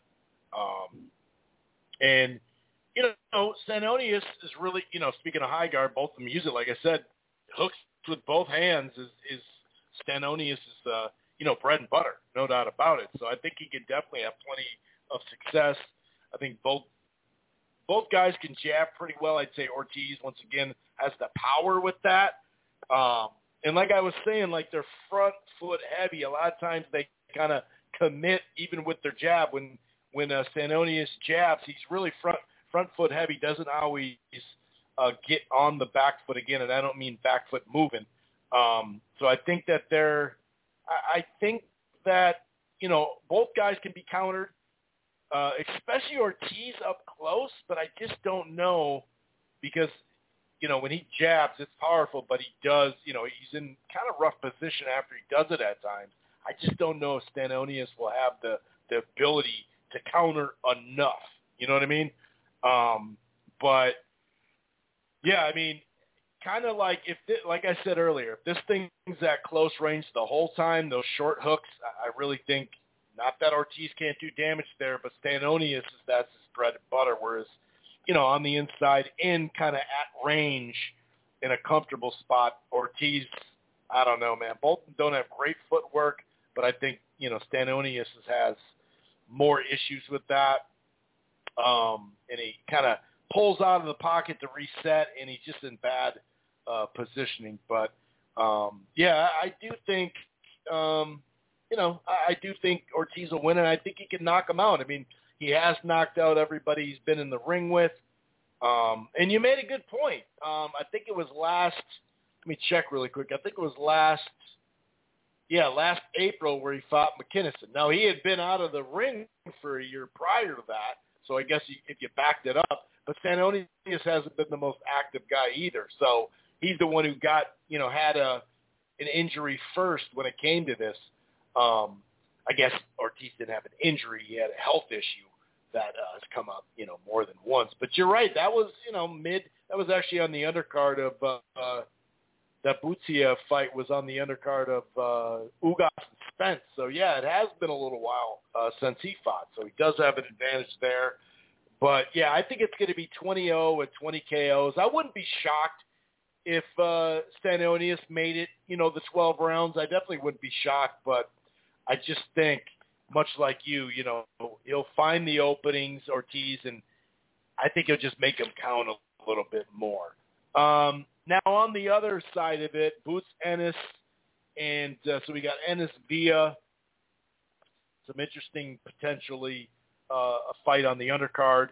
Um, but you know, this really I've seen recent um, posts on Twitter by people I respect talking about Villa and his uh, him showing flashes of Maidana, uh, having Maidana vibes, but I definitely wouldn't say as aggressive as him. Uh, that's for sure.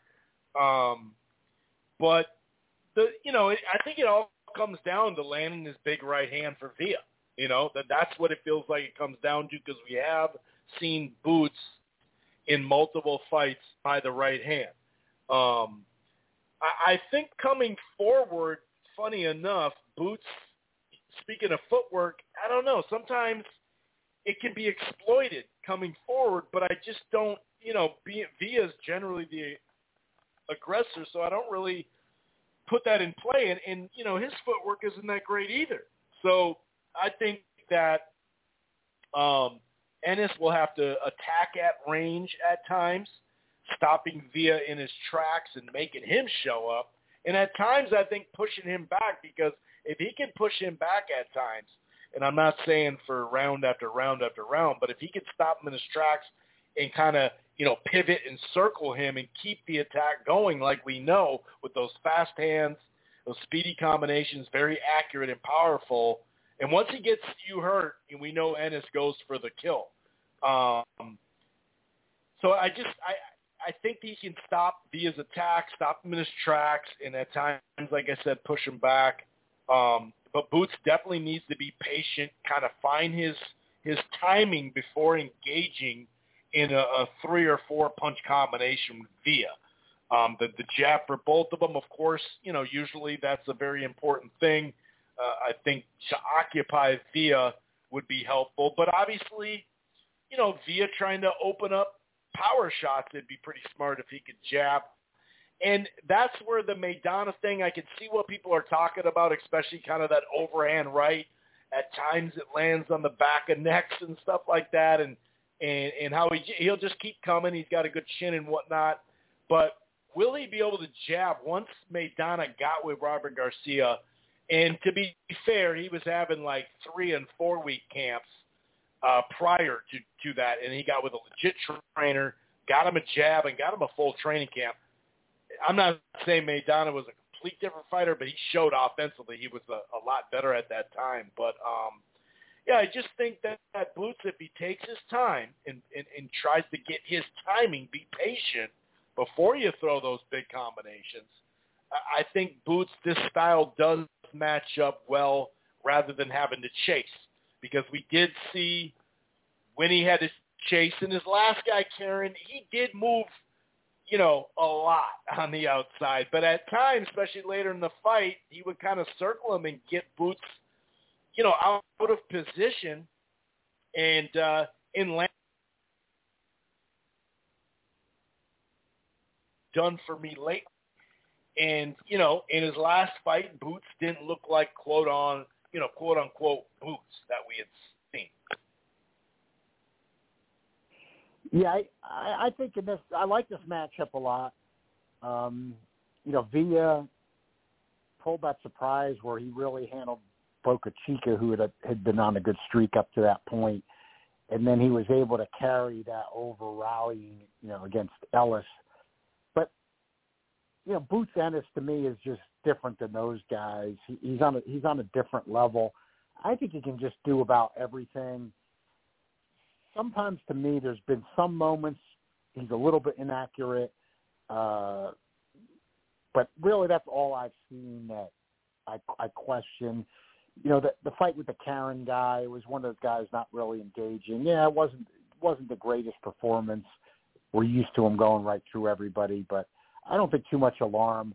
You know, Villa's going to be there for him, and and the more we break it down, I like this fight, and I like Villa. He's shown a lot of toughness, but I think as you just mentioned, Chris, I mean, he's he's not really going to have to look for Villa. And the more I I think about this fight, you know, Villa's got some pop, but Ennis isn't going to have to look for him. And you know, even Villa's obviously one of the tougher opponents Ennis has fought, but the more I think about who Villa's fought, he he hasn't fought anybody like Ennis. You know, Rashidi Ellis isn't a guy with with real good pop, and you know, of course, Boca Chica is not anything on the level of uh, Ennis, and you know, you know the rest of Villa's opponents aren't that good, and he's got the one I think split decision loss. Uh, you know, he's shown that's not too much to make a deal out of, but still, this this is going to be a, a even though he fought Rashidi Ellis and got that win, rallied. This is a this is an even bigger step up, and I think as long as Ennis isn't too tentative, you know, Villa does have pop, but I, I could see a scenario where with Villa being right there for him, even though I do like this fight, that Ennis just overwhelms him, you know, in in the first half of the fight. I think that that is within the realm of possibility in this one, even though I like the matchup a lot. But I think it's the type of situation where, you know, Boots Ennis is is at that point now where he, he probably is ready so to speak. I mean, he's got to wait his turn in the sense that we've got Spence and Crawford fighting for the, you know, everybody's championship. It's the clear one and two guys in the division. So, you know, no alphabet stuff needed. So obviously that's a fight that we wanted. It needs to happen. It is happening later this month. Then when the dust settles from that, whatever happens, uh, Ennis, you know, he comes away with this win you know people are going to be looking to him. He really he really is the next guy. He made the right move, I think. You know, getting with PBC with all the welterweights they have, and and I still think that it's the division with the most depth in boxing. So that's really where you can get a fight with a guy like Villa when Ennis is a guy who nobody's really going to be too anxious to fight. At least PBC can get us a fight where he's in with Villa, and that's a good Showtime main event. I like it, but I would say there is going to be a point in this fight where Ennis is going to be able to overwhelm Villa because Villa is real tough. He's got pop, but he's going to be right there for Ennis. And I think for for Ennis, a guy that's right there, uh, he he just brings too much to the table. Like I said, once in a while I've, I've seen him be a hair inaccurate, but really outside of that, there there isn't anything I've seen that I really question with him. Yeah, I agree. Um, and then let's see here. So just get your take on Stanionis as a dog. I'm on my bookie plus 305. I'm seeing him range anywhere from a plus 280 on FanDuel, BetGM, MGM, plus 300, all the way up to plus. Actually, Betway has plus 400, Bet 365 plus 33 or 333, 320. Well, is it worth a flyer on Stanionis though? Because Yeah, I- Virgil I- can be hit I- too, plenty, right? I mean, we know Virgil can be hit. Maybe if you back it up with a knockout or something. A lot of times I say no, but I think it, it probably is here. And that's what I was looking at earlier in the week, Chris. When I saw how big of a favorite Ortiz was becoming and how big of an underdog Stanionis was becoming, I was thinking, hey, you know, Ortiz has had that health issue. He hasn't fought for a long time. You know, Stanionis is going to bring is going to bring the volume. And if you can't hurt him and get him out of there, he's going to beat you. I mean, I do think the fight goes that way. I think if you know Ortiz can't you know drop Stanionis a couple times or knock him out, uh, he's going to lose a decision. I, I just think Stanionis he, he brings too much pressure, too much volume. But what then got me where I didn't feel like it was a straight pick, changing where I always felt Ortiz was Stanionis has been off even longer than Ortiz. And that's one thing you do notice in boxing. You watch boxing for long enough. That's one thing is you become a veteran in things and get older watching things. There's even science behind that. You do start to see patterns that are that are accurate that sometimes uh, people less experienced don't see. And what I'm getting at is patterns you see in boxing when a high volume guy is off has a long layoff. That that that can hurt.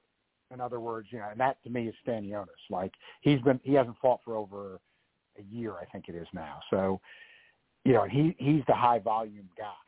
So that's the thing that that you know, again, getting back to your your straight question, worth a flyer. I still think he has gotten to that point where he's worth a flyer, and I'm just making sure, but checking. But this does concern me. The Butaev fight was on April 16th, 2022. So, you know, he, he's been off almost 15 months, and he's a high-volume guy. That I don't like.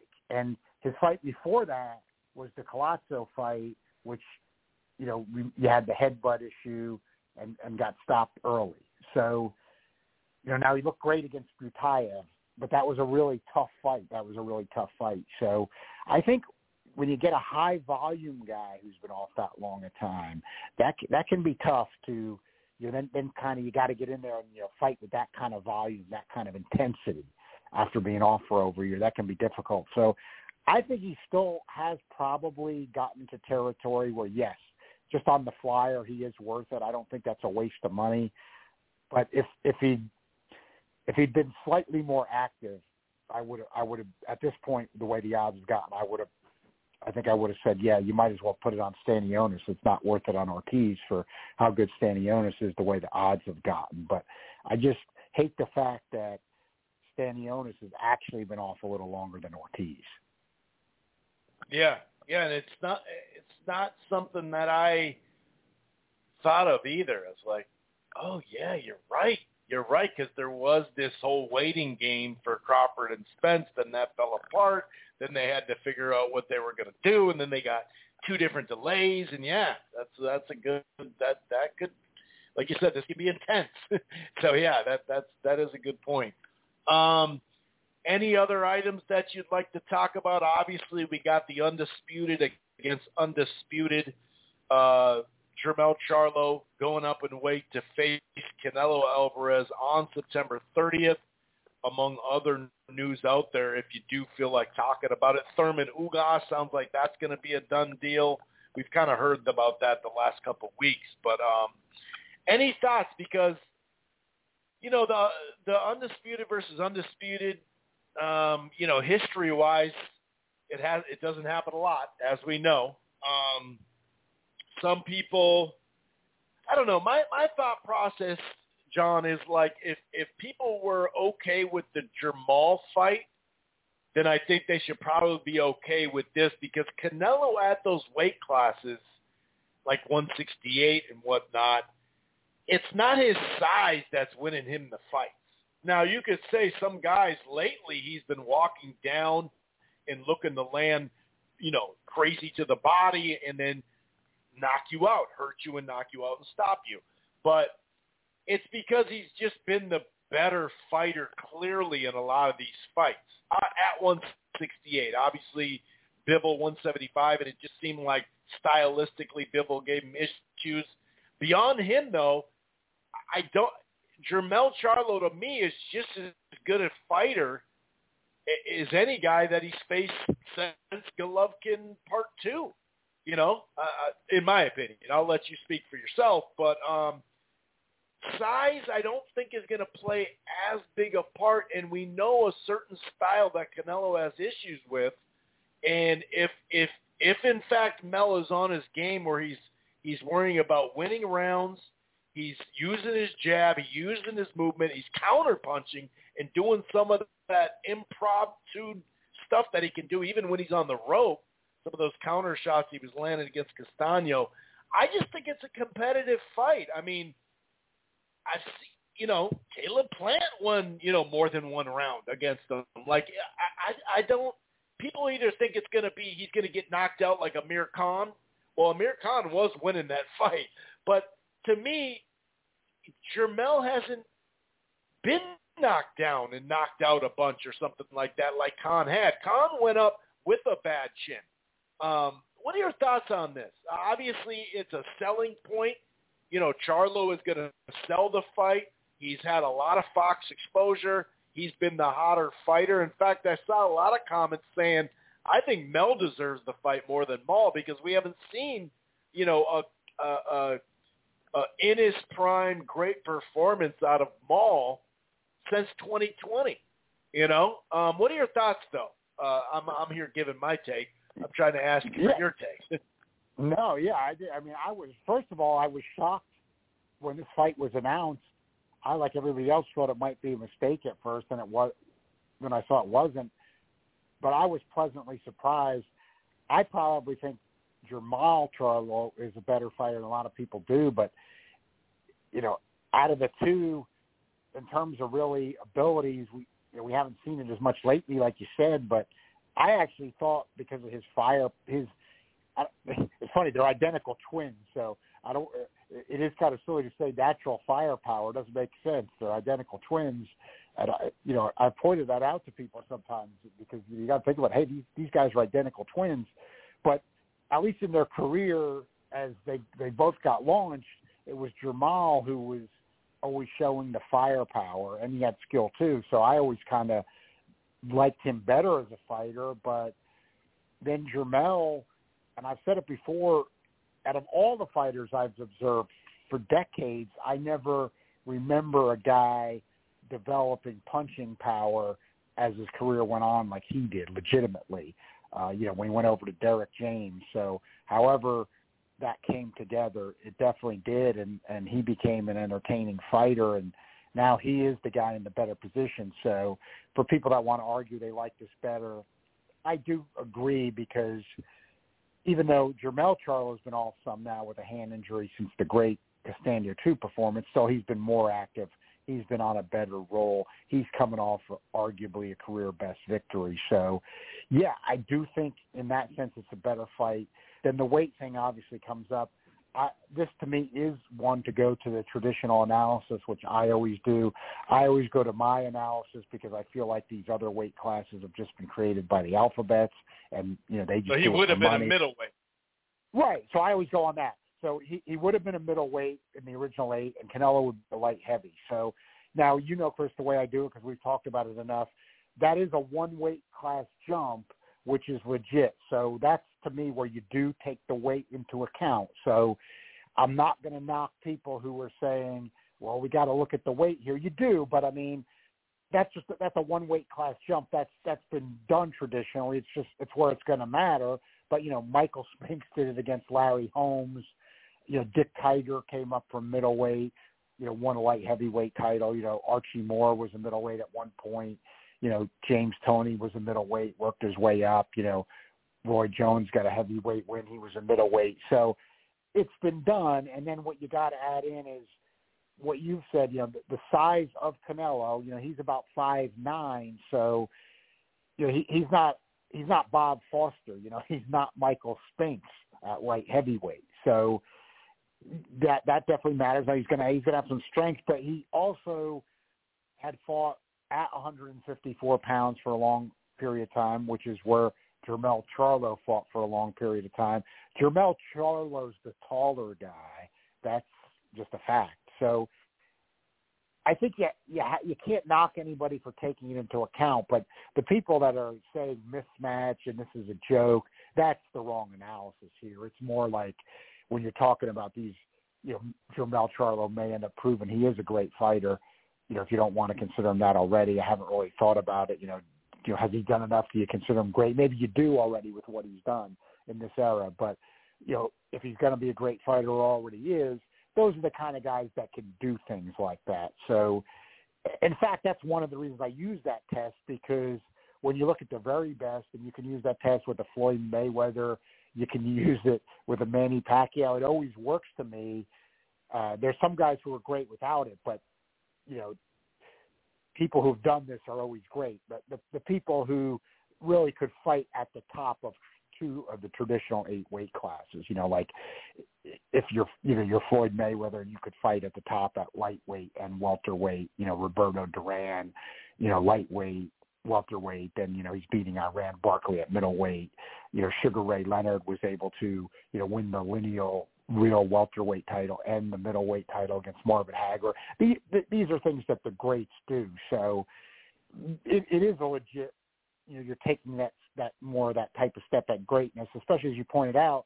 Even if he was faded some, he was he was at at worst a top three legit light heavyweight at the time. You know, Canelo's knocked out Kovalev, so I always keep that in mind. Already lost the decision to Bivol, but he, he's proven he can fight at light heavyweight because he loses a decision to a top guy at light heavyweight, even though he's not tall for the division. You know, when these other people say, you know, he's he's absolutely not a light heavyweight. Well, he might not be tall for one. Yes, I agree, but he can he can fight at light heavyweight. So it's really like a it's really like a top middleweight taking on a top light heavyweight, and the, the top light heavyweight fought at middleweight for a long period of time. So I think you take it into account, but I don't think it's going to be that big of a deal. But one thing I do think, and this just has to do with the fighters as much as the weight, uh, I'm going to say this even despite the role he's been on. I don't think Jermell Charlo can hurt Canelo, and that doesn't mean he can't win the fight. But let's go to that analysis. Canelo's got arguably the best chin in boxing. He has been fighting at the higher weight. He's never been down. Jermell right. Charlo had that long stretch of his career where he was not a puncher, then did become a puncher. But to me, then that's a different bridge. Like he, he's not hurting and just even the way Jermell Charlo punches, he's he's not hurting Canelo Alvarez, in my opinion. I'm going to go into that. Is there enough pop to keep him off him? Because that'll be the ultimate uh, question: pop to keep him off him. I actually don't think there's pop to keep him off him, but I think here's the thing. Even though I love the the fight with intrigue, I do think we have a scenario here where it's not that good of a fight because I think both guys will probably go low volume. I think you're going to see the Jermell Charlo. We saw him come back partially against Castaño, even though he got a knockout. It was a best career performance because, Chris, you know, you agree right. too. Um, he, it was the first time ever then we saw the boxer Jermell Charlo combined with that puncher Jermell Charlo that developed later on. And I was thinking that before. I didn't think we were going to get that ever, I always thought like, man, if Jermell Charlo could ever put those two things together, think right. of how good he would be. He did that against Castaño in the rematch. It was to me amazing. Like, you know, Castaño, a very good fighter, but that's why he got knocked out. It was like it was an amazing performance by Jermell Charlo where he put the boxer with the jab Jermell Charlo together with that later developing puncher Jermell Charlo. And it was an amazing performance, but I don't think he can do that against Canelo with the power. And I think he's even going to know that. But now that he's shown me that he can still go into his toolbox and pull that out, and Canelo has had problems with a guy like Bivol with the jab. I think this idea that Bivol was beating up Canelo and, and doing this dominance is absurd. He won the fight, yes, he won the fight, but it was one of his typical, not a, a little better than he had been, but not aggressive performances. You know, his fans being where he throws a five punch combo and lands one on Canelo. that to me just keeps being comical. But you know, he, gave him trouble with the jab. Um, you know, that's Bivol thing, uh, especially as he's gotten more and more cautious in his career. And but Jermell Charlo can do that. You got to go back, but but yet you don't have to go so far back because he did it a little bit in the Castano rematch. So I think he will know that Derrick James. I don't think you're going to see puncher Jermell Charlo. I think you're going to see jabbing, occasional right hand Jermell Charlo. And that's probably going to give Canelo some trouble. And Canelo will go real low volume a lot of times when he gets trouble. Now, he pushed it against Lara and I think pulled it out where, you know, he was just trying to bang the body. It wasn't always pretty, but I do think he edged that out by like making that effort. But I don't think we see that as much from him now as he's getting older. Like, I think people are just kind of in their mind thinking they're going to see this Canelo that moves forward. He's throwing a lot. I don't think we're going to see that anymore. So, and that's why he had a little bit of trouble against Bivol because you know, that the way Bivol was fighting, you, you got to go volume, and he didn't really want to do that. He probably thought this guy's not hurting me. He's not doing much. You know, I might get this decision. You know, he he didn't deserve it but I do think he really might have been thinking that. I don't even mean corrupt judging. I just mean like he, you know, just like I said, same thing. Mikey Garcia against Sandor Martin. I think they're in the ring. They're really saying, you know, this this guy's not hurting me. He's not doing squat. Uh, you know, I'll, I'll get I'll get the, that on the cards, and they didn't get it. Um, you know, he's probably not going to. He's probably going to realize he can't quite do that against, you know, Jermell Charlo. But I think he's going to he's going to probably look to box some too. And, and if Jermell goes to box, it, it might not be that. It'll be an intriguing fight, but it might not be all that entertaining. Now, if for some reason Jermell goes with the puncher Jermell that he'd been doing, except for this Castano rematch where he had a mix. I mean, then then I think it could be entertaining, but I don't I don't think Jermell Charlo is going to beat Canelo with that style. I don't think he can hurt him. So uh, I think if that happened, like if if Jermell Charlo is not bringing back boxer Jermell some, he's not going to win this fight.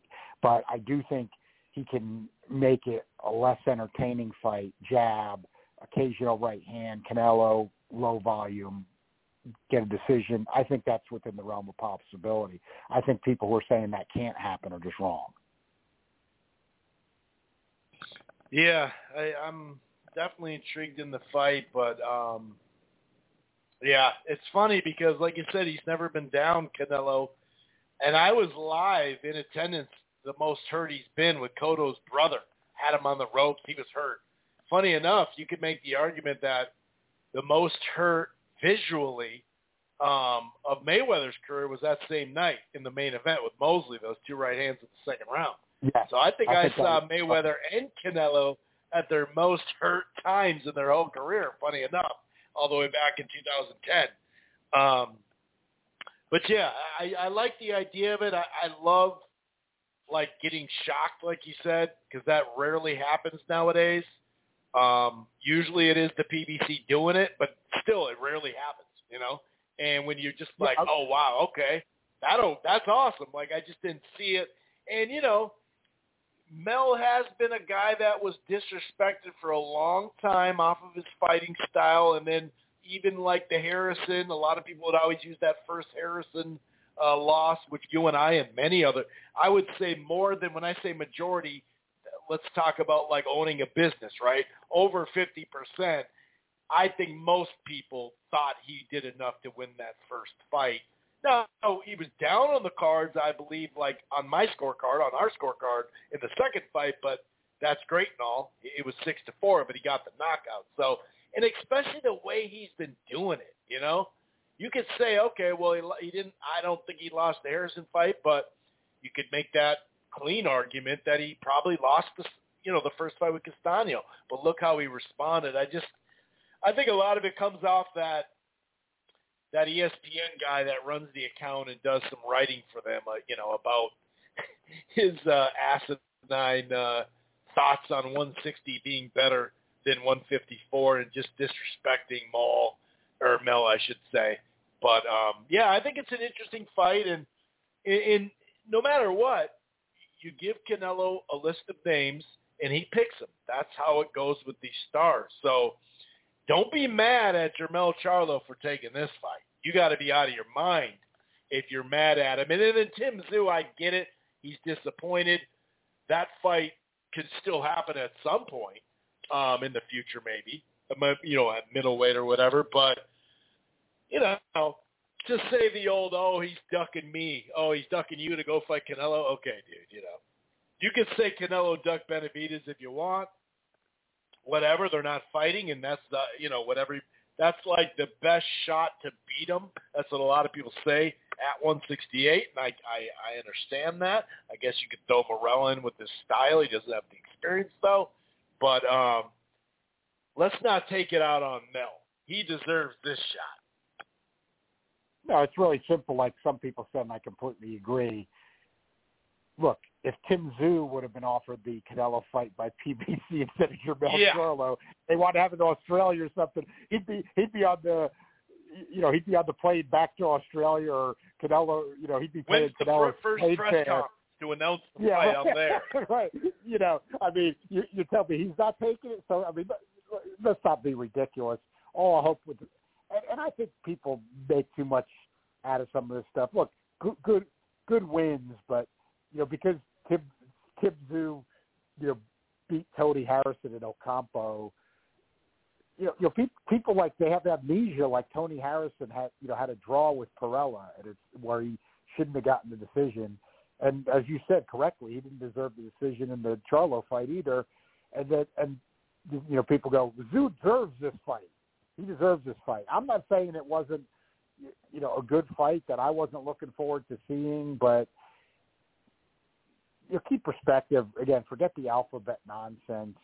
And look, Tszyu would have taken the Canelo fight. So what I'm hoping just works out here because I, I did just like that Tszyu went with PBC and was looking to get better fights instead of just staying in Australia uh, and fighting lesser guys and maybe just getting that WBO alphabet. Yep. So for that reason, I, I mean, I'm not going to do the like these others like, oh, he deserves this. Charlo, well, that's got now. Now anybody's to take that fight. New to take it. So, but but with that said, I would like to see PBC take care of Tszyu because Tszyu did, you know, take that step up chance of going with PBC, looking for bigger and better fights. I like that, like everybody else does. I thought that was a good gutsy move. I, I like that out of him, and I, I'm hopefully uh, it's paying off for him. I'm guessing it probably is. So, I think look, Yeah. He's still in good position Box- with plenty of good fights. And he's the ace side of the whole division right now, John, right? Right, and, and even though it doesn't necessarily go with certain alphabets, we know the alphabets make up whatever they want to and things. I'm going to take a Right. guess Oh, yeah. that if PBC is going to take care of them, maybe he gets the winner of that Mendoza Fundora rematch, and people will want to see that. So that might be a start. That's just a guess, that Jesus you know, Ramos isn't that far off either. You know, they they got some guys right. over there you can keep fighting. But that's what I was thinking. But but that that might not be much of a present if PB, if PBC says Yeah, that's not. Yeah, that's a good way. That's a, yeah, good clarification there. Yeah, that's that's not a good present at all, actually. that's what I think because the uh, I, I've you know, debated some Aussie guys who say that, and not just Aussies, others, but I disagree with them. You know, oh, you know, Ramos isn't in Tszyu's league and stuff, and I'm thinking I disagree, and I'm thinking maybe PC, PBC offers that, but I'm thinking if you're the Tszyu people, are you taking that one? I don't. I, I think I don't think he wants to test himself that far. Tony Harrison and Ocampo is okay, but Jesus Ramos, I mean, and you know maybe Al Haymon will do that and say, you want this, you want Ramos, we'll we'll pay you to take on Ramos. Right. Uh, I, I, let's see. I mean, if, if he takes that one on, I'll, I'll really say he he is gutsy. But I would think uh, it's like I said, and we'll see. Maybe they still get it, but I, I did say it before the fact. I said, man, David Benavidez is going to take that Morrell risk. That seems like a high risk, low reward for Yeah, you know doesn't Benavidez's seem to make much sense. And, and then it kind of fell apart. And that's what I would kind of Mhm. think with like a Tszyu Ramos. You know, if now that Tszyu's not going to get Yeah, Charlo, I think like, that's one to you want to build take out? Yeah, you want to take out Jesus Ramos now because I think he'll blow away Garcia. Probably not, but I could see. Look, Fundora's shown vulnerabilities now, even though he's a tricky package. Mendoza is tough, but you know he has some limitations. So I would think Tszyu would look at either of those guys and say, "Yeah, you know, I, I can do that. That might be a pretty good money fight for me on the roll I'm on." you know, I, I know that's like a WBC alphabet thing instead of WBO, but I look at it like, and this is true of all promoters, PBC and all the rest of them. You know, they can get in bed with the alphabets and make some stuff up. So uh, that's the way I would view that. Yeah, that's fair. Any other items uh, before we get you out of here, sir? Thanks for tweaking your schedule and being able to hop in on a Monday night. Definitely wasn't going to do a show on the the Fourth of July, you know.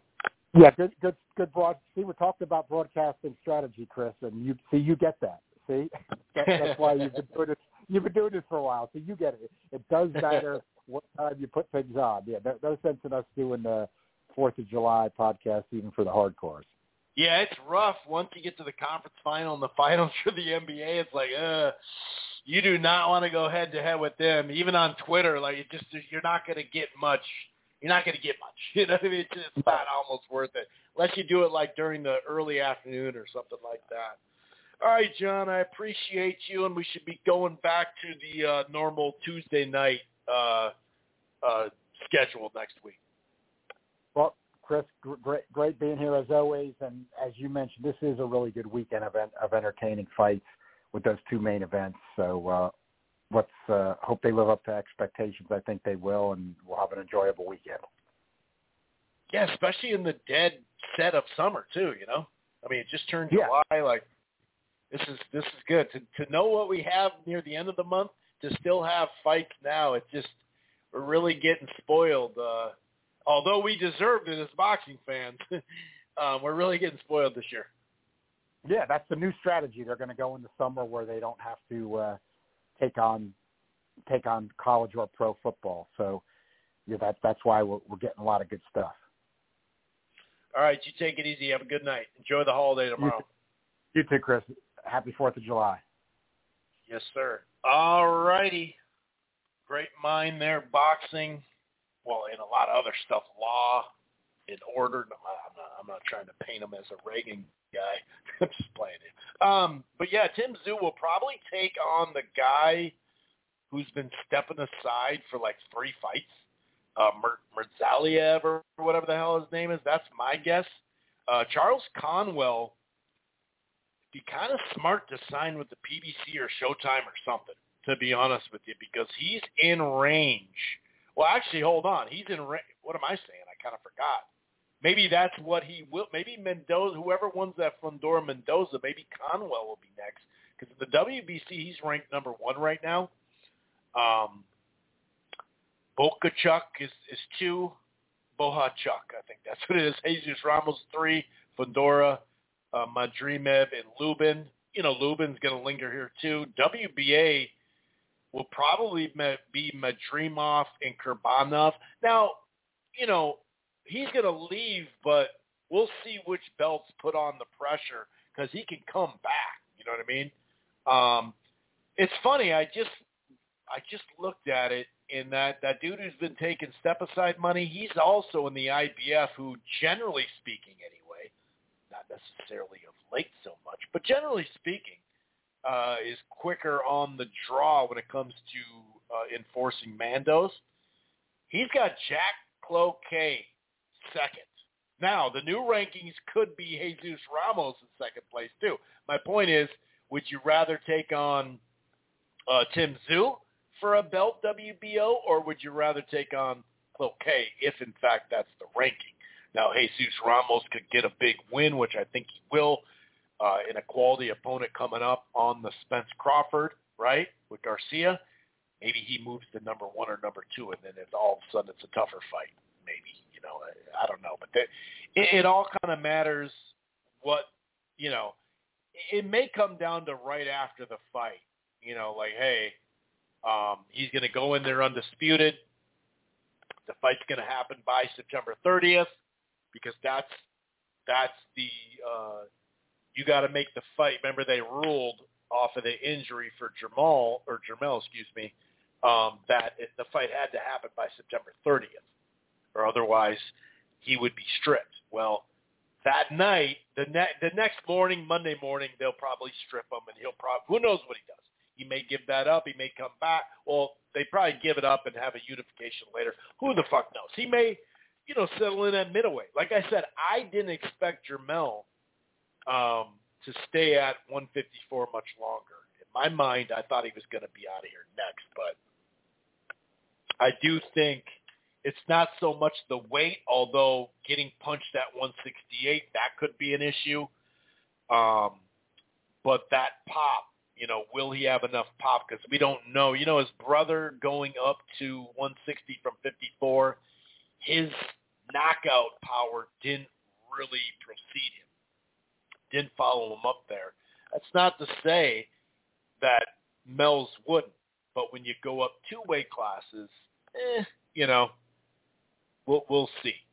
Um, but as far as size and all that, he's you know Mal's bigger, but Mel's just about as big, and he's definitely taller and has the reach. I mean, most people at middleweight and beyond um, have the reach. I mean, even at 155, his own weight, most people have the reach on Canelo anyway. You know what I mean?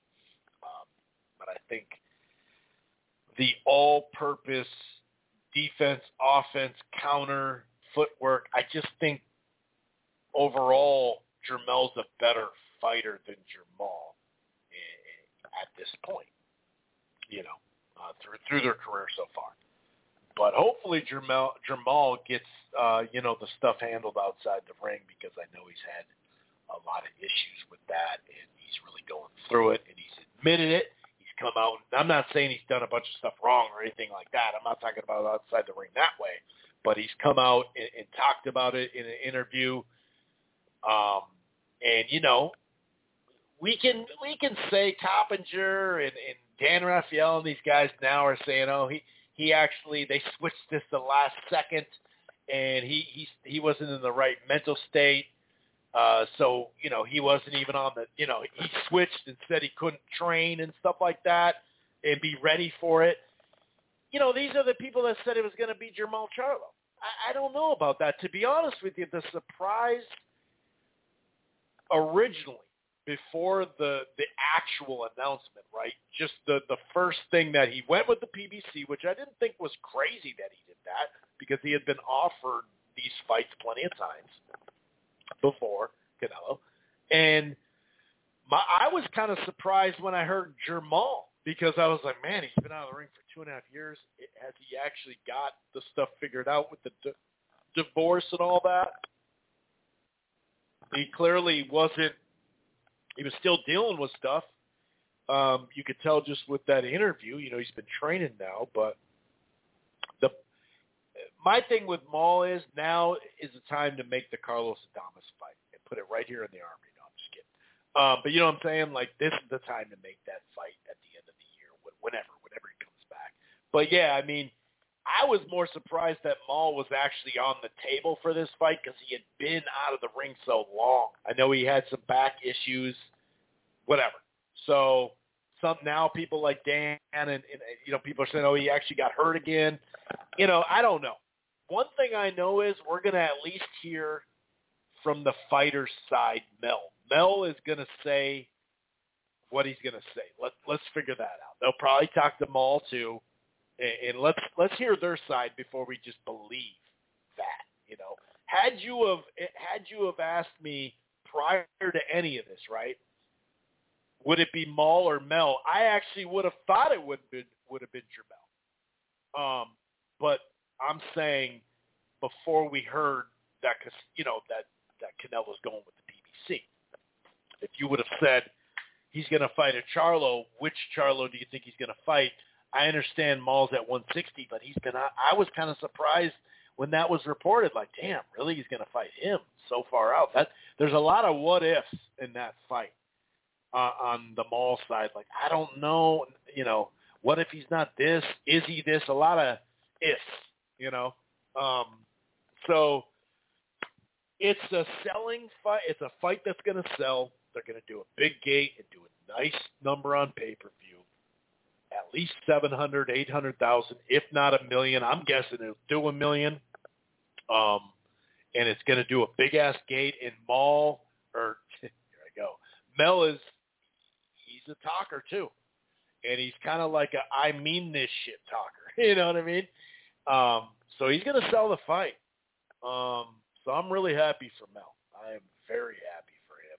And like I said, I do hope his uh, the big bro, uh, you know, gets stuff figured out there. Uh, Marlen Esparza, like I mentioned, against uh, Gabriel. I think it's Celestine. Let me look. Alaniz, I think it is Alaniz. Yep. Um, that's I think the co-feature Floyd Schofield taking on Haskell Rhodes. Wow, I haven't heard his name in a little bit. Now Joseph Diaz is on this undercard, but on BoxRec it's highlighted because he's suspended by the California State Athletic Commission um, until September 14th. Now they're fighting in Texas, so maybe they just don't give two shits about that. Um, so that that's kind of funky. Not not sure. It's just it's funky. Let's put it that way. Um, Yoelvis Gomez and Marquise Taylor. Yo Elvis, you know, only has shit what six fights. I think he's six and zero. Oh. He did get injured. Um, so I think this is a good fight for him. This uh, Marquise Taylor uh, has had some, you know, last year, later in the year, I know it was in the fall, he beat like a, I think it was, I should just check. It's like Harrington. I think I know he was an un, unbeaten. Yeah, eight and zero, Marlon Harrington. Um, and I'm not trying to tout this dude up or this is, you know what I mean. But it was on ShoBox, if I remember correctly. Um, and he won it. He won the fight cleanly. He also had really close fights, draws with uh, Luke Santa Maria and Paul Crow. So I do like this fight for Yoel Gomez. I like his potential. Um, you know, his last time out was over a year ago now, and he had a, a good performance against Cotto, uh, or Cota, sorry, Jorge Cota, not Cotto. Um, so I, I, I'd assume that was the opener. Uh, and then Edwin De Los Santos against Joseph Adorno. I like this fight for De Santos. You know, he's what 15 and one. All of them except one were KOs. He did get beat via split decision against Foster. You know, um, William Foster, uh, a, a while, a little while ago now. Um, so there's no shame in that loss, and that was close. You know, it was close. It was I'm pretty sure it was split decision, if I remember correctly. But um, you know, he looked really good against Jose uh, Valenzuela. Um, wasn't that on the undercard of uh, Ortiz and Ruiz? I believe so. Um, you know, Adorno come on. You know, he's a tough, tough dude. He came off a really close majority decision loss to Elvis Rodriguez earlier this year. Um, you know, he had a draw with uh, Jamaine Ortiz. Um, I mean, the, the, this is a good fight for him. I really like this fight. Or Adorno, generally speaking, comes to fight. I think it's a good fight. I like this fight a lot, and I'm glad that Edwin De, De, Lo, De Los Santos, excuse me, is getting an opportunity here because you know he's had some good wins since that loss, and so you know that's that's dope to me. I like that. You know what I mean? I like that. I think it's it's good. And you know, if you look at it, could be Frank. You know, he could he could beat be well if he beats Adorno. I, you know, if you look at the rankings, we don't know what Haney's going to do. We'll talk about him in a second, but um, they could be in the cut if Martin wins and he wins. They could face off for that WBC belt if in fact Haney does decide to let that thing go. Um, there is a fair amount of news out there, kind of back and forth and forth and back. You know, Tyson Fury big announcement hasn't come. okay, whatever. It does sound like though he's not fighting Usyk, which is just silly to me. I just he hasn't fought this year, correct? Um, I'm correct with that, right? Yeah, he hasn't fought this year. So I just I love me some Tyson Fury, but it is one of those things where I'm just getting sick of his ass now because and I, hey, you got to stay in the limelight. You got to get on your IG and talk some shit and all that. I get all that. I get all that. He fought two, last year? He fought two fights: Dillian Whyte and Chisora.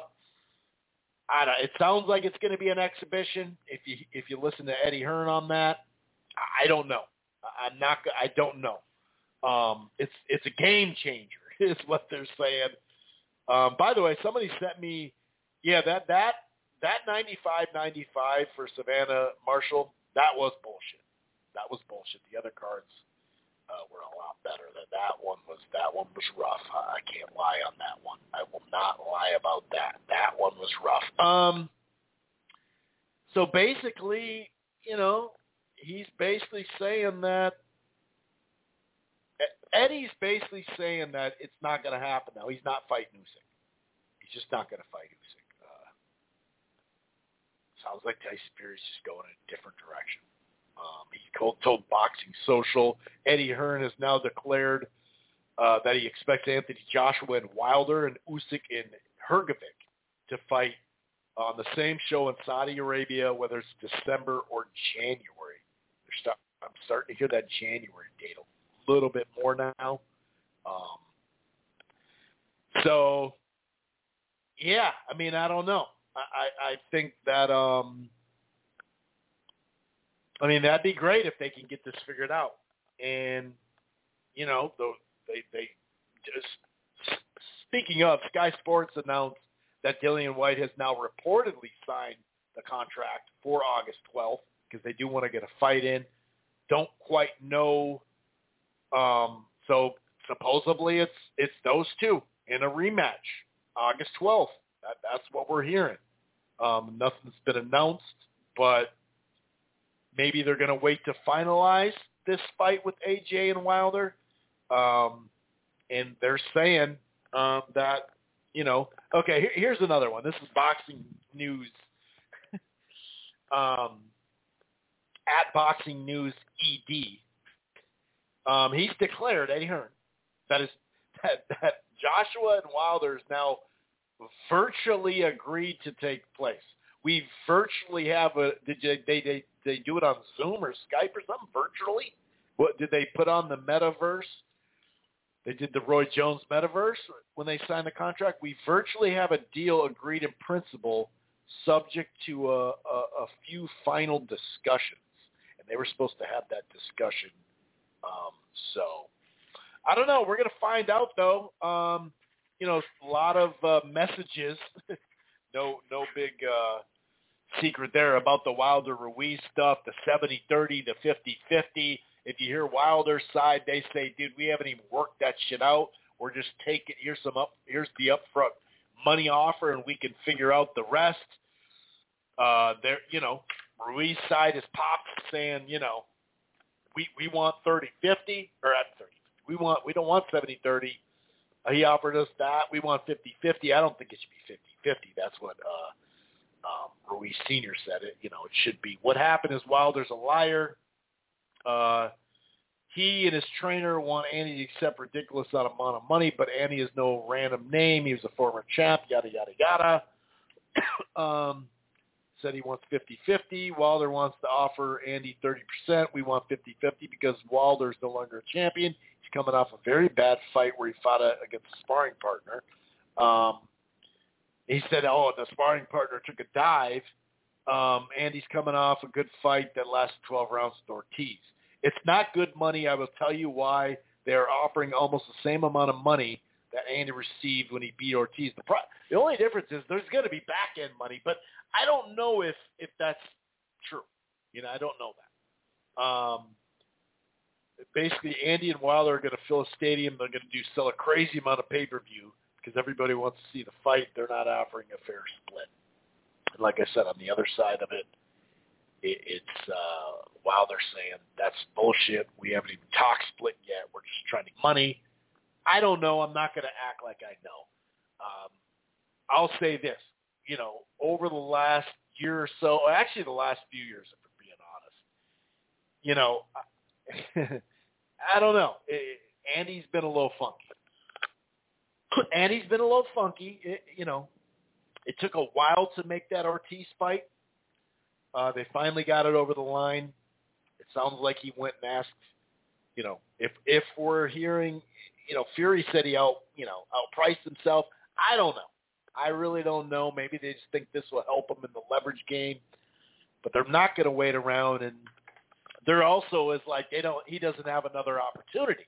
You know, uh, they're talking about Wilder on that Ruiz side, and it's like, well, okay, you know, if you don't want to believe this uh, Saudi thing with him and Wilder or Wilder and AJ, that's cool because we do have to see it, you know, to believe it. But I personally have been on the side that it's true, um, and it's a perfect time for their career now, where they've both taken losses, and we could still people still be very excited about this fight. Now there is some stuff where you know, will zone get the U.S. rights? Will Showtime and then the zone gets the world right? There's stuff to, to, to you know to work out, but I just think both fighters, the way they've been talking about it, even Eddie Hearn, um, the money over there when they when it actually delivers it, um, which they have for two big heavyweight fights, uh, the, the the rematch with Ruiz and Joshua and the Joshua Usyk, it's real deal money. So I actually do believe it. Um, so I'm not saying a fighter take it or leave it, but you know you're getting in that range where you you probably should take it. But hey, it is what it is. Uh, you know, I don't know, but um, yeah, man, I uh, I don't know. I, I really don't know exactly, uh, you know, how that's gonna turn out. And that might not, you know, maybe Andy was like, "Hey, shut up, Dad. What are you, what are you, what are you doing? You know, don't say anything more." I don't know, man. Uh, now we talked about it last week, didn't we? I believe that Andy said, "Hey, we're just negotiating. We're gonna, I'm coming for you." So hopefully they get that fight out because if, I mean, you can say whatever you want about the reasons and excuses, uh, reasons to Wilder, excuses to a lot of people that he made uh, about the Fury loss, the second fight. That's fine. Um, the glove was funky as fuck in the in, in, in the first fight, but whatever. Spiked water, whatever. It doesn't the, the, the entrance gear. If he takes on Andy Ruiz in like late summer, fall, and then fights fucking John, it, it just it's so it it's awesome. It really is. I mean, for all the shit he gets, and this is prior to him making excuses. I'm talking about that shit too. Let's not forget about that shit that he used to get. I mean, for his run of Luis Ortiz, Fury, a mandatory Breazeale, which he did not play with his food, and then go right back to Fury, Fury, you know, or I'm sorry, Ortiz, Fury, Fury. I mean, out of six fights for Ortiz twice and three times, Fury, like, and he want he wants to earn his way back to the fourth fight. Like, you gotta love, you know, take all that shit aside. Okay, don't be a Fury fanboy because there's plenty of shit we can criticize him if we're if we're being honest, having nothing to do with the Wilder fight. If we're being honest, he's fucked off and said some stupid shit too. I'm just saying, dude, that that would be a hell of a fight before an AJ fight. We'll see if it happens. This is uh, Jake Donovan, Keith Thurman, Yordenis Ugas interim title ooh, in play mid to late August. We've heard about this fight for a while. Um, boxing scene has confirmed that the plans are in place to make this fight. Um, it'd be an interim WBC, so it would be right there. Whoever wins, whoever wins this would probably just, more than likely, just you know, get the belt uh, going into next year unless there's like a rematch, or there isn't a rematch, I should say, with Crawford and uh, Spence. um, so where they're at, I'm not trying to oversell this thing, but where they're at in their careers, and Salvador Rodriguez is a great follow. Um, he, you know, he, he, I think he broke the news. Um, I mean, this is this is a good fight. Where they're at in their career, both of them are, you know, in a difference that they're they're not in their prime per se. I mean, I hate to do that to Ugas, but he's been out of the ring for a while and he fucked up his eye pretty good. And you know, he's bounced back from losses or setbacks like the Porter, which a lot of people thought he won that fight. Whatever. Um, I favor Thurman in the fight, but I like that fight. And I hope that they can keep it on regular Showtime. Um, I've heard rumors of a actually I think Jake Donovan on the Jake and Lefty show, if I remember correctly, said that there's a possibility either be on Showtime or it'll be a match with the Lara Garcia. So I, I don't think Thurman and Ugas is a pay-per-view main event. Um, but we know how guarantees can be sometimes. And speaking of that, Ugas said, name a fighter who has fought three consecutive unified champs or former unified champs. Um, yeah, I mean that that's pretty good, like in a row. That's a, that's that's a good point. That's a good point. This is someone sent me this from Charles Martin. I took the fight on 11 days' notice. I did the best I could. He's a real champ. He'll be making his way to the top soon. I'm proud of him. He's really good. He's a crafty boxer. Usually when I have somebody hurt and hurt them, I can finish them. If you don't fall, usually I can follow up. Well, if they don't fall, usually I can follow up and put them away. But uh, he's like a little middleweight. He's crafty. He was able to get uh, even when he was rocked. Uh, yeah. So let's see here. What else news? Okay, the okay. So the Devin Haney stuff supposedly Haney said, well, not supposedly, he said this, that, um, well, Shakur actually stated that Haney's offered him a 75-25 split for the next fight, but Shakur said he rejected it. I don't think I'm the A side. I just know my worth, and 25% ain't it. I didn't turn the fight down. That was supposedly the first offer. Ha- haven't heard since. Um, now, did you say how about you know 60-40 then, or did you just say nah, fuck that? I, I don't know. Uh, we're not gonna. I'm not gonna go too deep into that. I did see Ray Jackson say, "I need all Devin Haney fans to keep the same energy when Tank offers them 25 percent because that's exactly what the split's going to be or lower."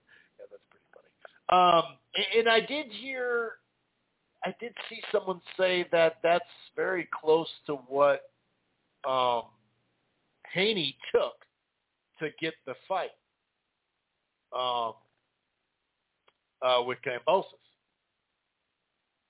So, you know, there is something to be said about that. Um, but yeah, someone sent me this Tim Tszyu post.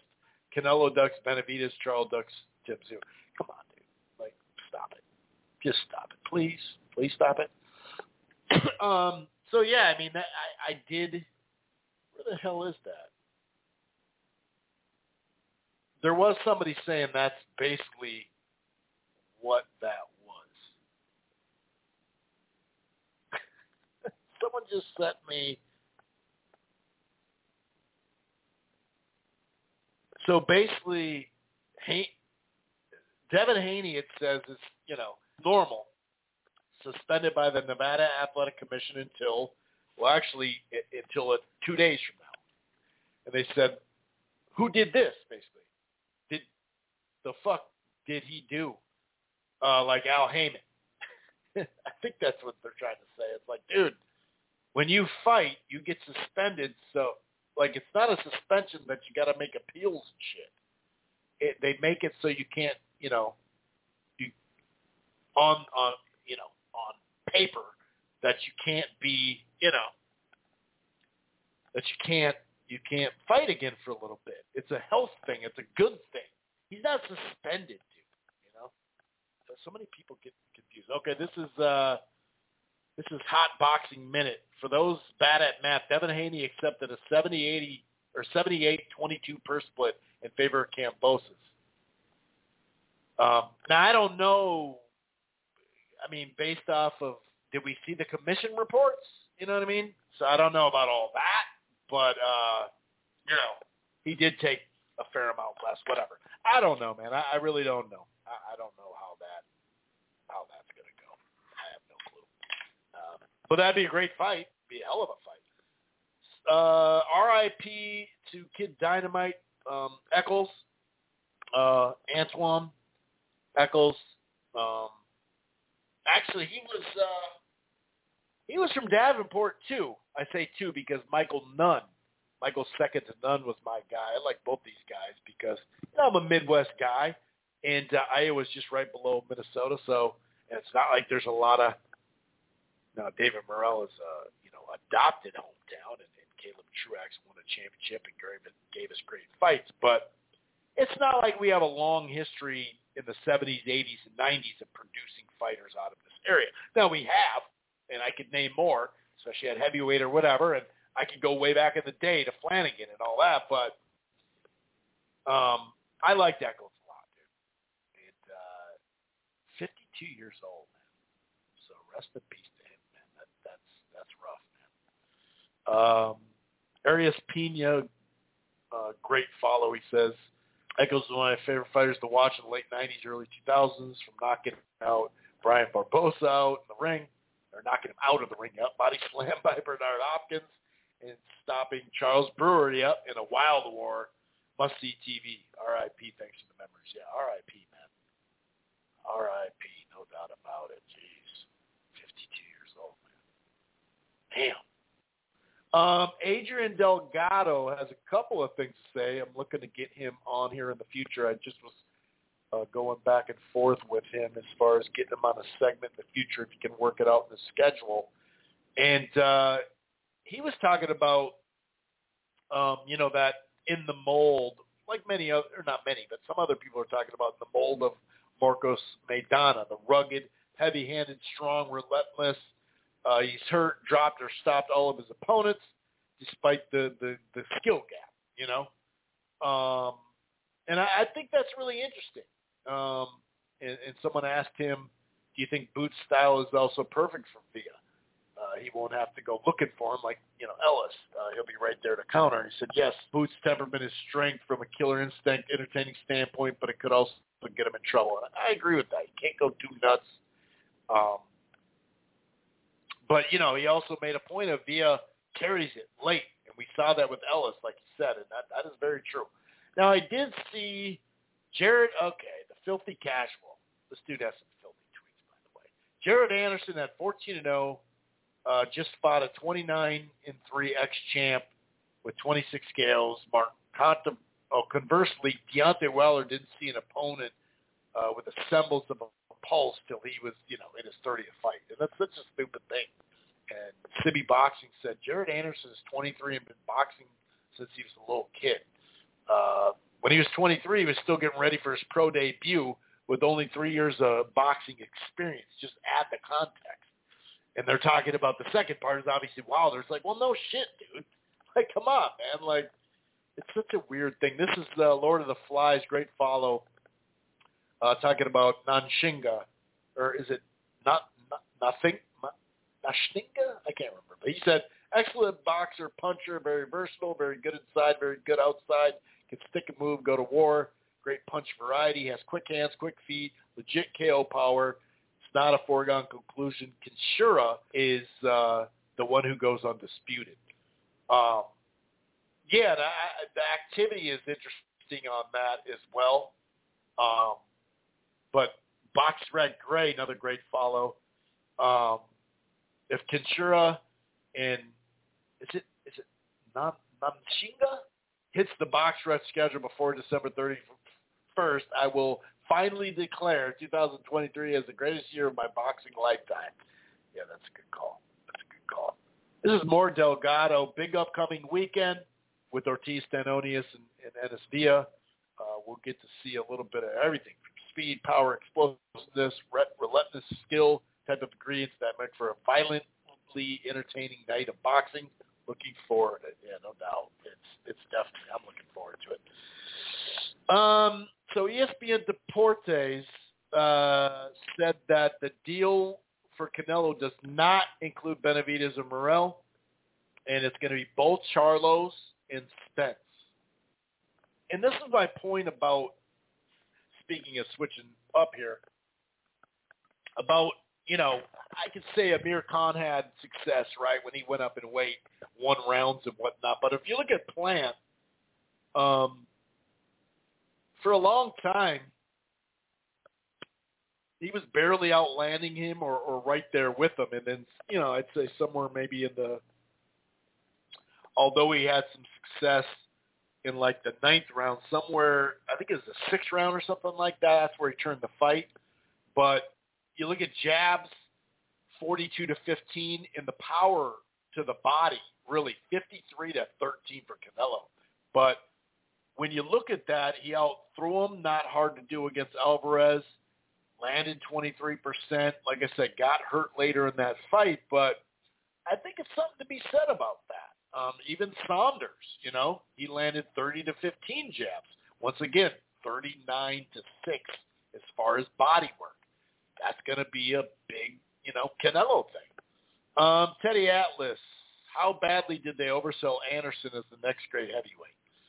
Yeah, I mean the next great heavyweight. I, yeah, I, I agree with that. I don't, I, you know. By the way, um, Max Kellerman is done at ESPN, as is Andre Ward. This is a post from him. Tonight's show was my last fight earned my ESPN contract. It's been a great ride, and I'm coming to miss, and I'm going to miss the whole ESPN crew. The last that I've worked with the last six years. I'm excited for a future and chance to work on new project endeavors great things are ahead. Um, and I got to admit, like the style in which I li- I liked Ward better as a broadcaster on HBO. Um, now some awards scorecards, I don't know. Someone sent me this for Custer, and I saw this too. Uh, all I'm going to say is I heard about this a while ago and was sworn to secrecy and kept it myself. Uh, that's about the Jermell was the opponent. Something to chew on there. Um, you know. Oh, by the way, uh, Jalalov is it? Is it Jalolov? Jalolov, that 12 and 0, 12 KO guy, um, the Uzbekistan heavyweight. Uh, he signed, a, I believe, a two or three year deal. It's a multi-year deal with Top Rank, so he's definitely going to be in line for Anderson at some point. You'd assume anyway. Oh, here's Ortega. Jermell Charlo and Canelo is the first first time in a lineal champ jumped. Uh, first time a lineal champ jumped two weight classes to face the lineal since Marlon Starling and Michael second to none 33 years ago. First undisputed versus undisputed men's fight since Carlos, man, since Monzon and Napoleon. Geez, in 1974? Wow. Yeah, that's that's some history there. That is some history. Um. So yeah, uh, I think that's about it. Uh, Rob Tibet uh, from overseas there across the pond. He says PBC doing PBC things. No rumors, no public back and forth, just a monster fight out of nowhere. And that's what I'm saying. You know, when I when I see the headlines. Oh, by the way, yeah, Max Kellerman's gone too, and and so and and, and a whole Jalen Rose, a bunch of people from ESPN got laid off, and this is a series of layoffs in the last five to seven years, I'd say, with more to come. Now, why aren't people? And I don't think we should just jump to that conclusion, right? Because ESPN has a lot of broadcast rights in the future. The SEC, a lot of broadcast rights, right? But and it's just a different style. They're going with younger people that's less inexpensive. They got rid of of you know most of their best writers a long time ago. Um, but if this was happening to Showtime, right? Espinoza was supposed to lose his job because Paramount and Showtime came together. We don't know after this year and next year where that contract's going to be. Just like we don't know. I'm not just going to jump on the Eddie Hearn train and say ESPN's done because he said they're not going to get their contract renewed. I don't know what it is. I'm not sure. But those same usual suspects that are anti-PBC no matter what, why aren't you saying what Eddie? Why aren't you repeating what Eddie said? Remember, Eddie back in the day was saying Showtime's going to be out of business. Bob Arum, a lot of people jumping on that. If they're letting go of Max and Andre Ward, which, you know, Timothy Bradley loved him as a fighter. He's a company man, so he's probably not going anywhere. But so does that mean boxing's done there? You know, because shouldn't you be saying that shit? Shouldn't you be? But Jeff, uh, Keyshawn Jeff Johnson, uh, Jeff Van Gundy, Jalen Rose. I mean, big names got cut. Um, by the way, Kurt Scoby is that his name?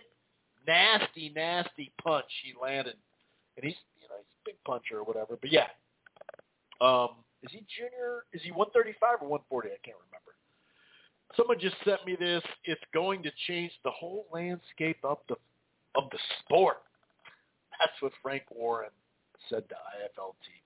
Well, it's going to be a game changer. Well, the last UK person, uh, promoter, excuse me, to talk about game change. You know, it's a change, but I wouldn't call it a game changer.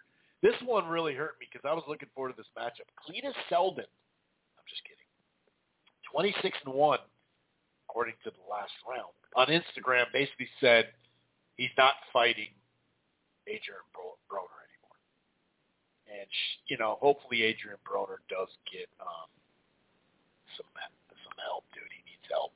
He needs some fucking help, man.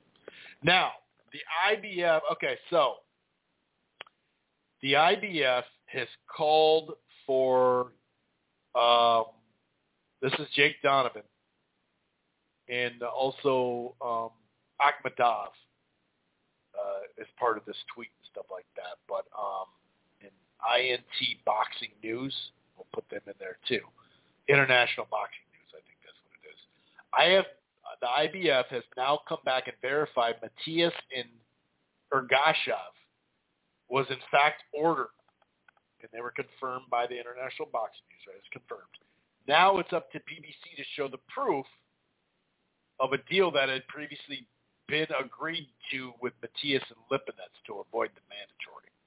Either that or, you know, Ergashev would have to step aside.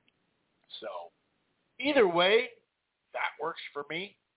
Um, that works for me. Um,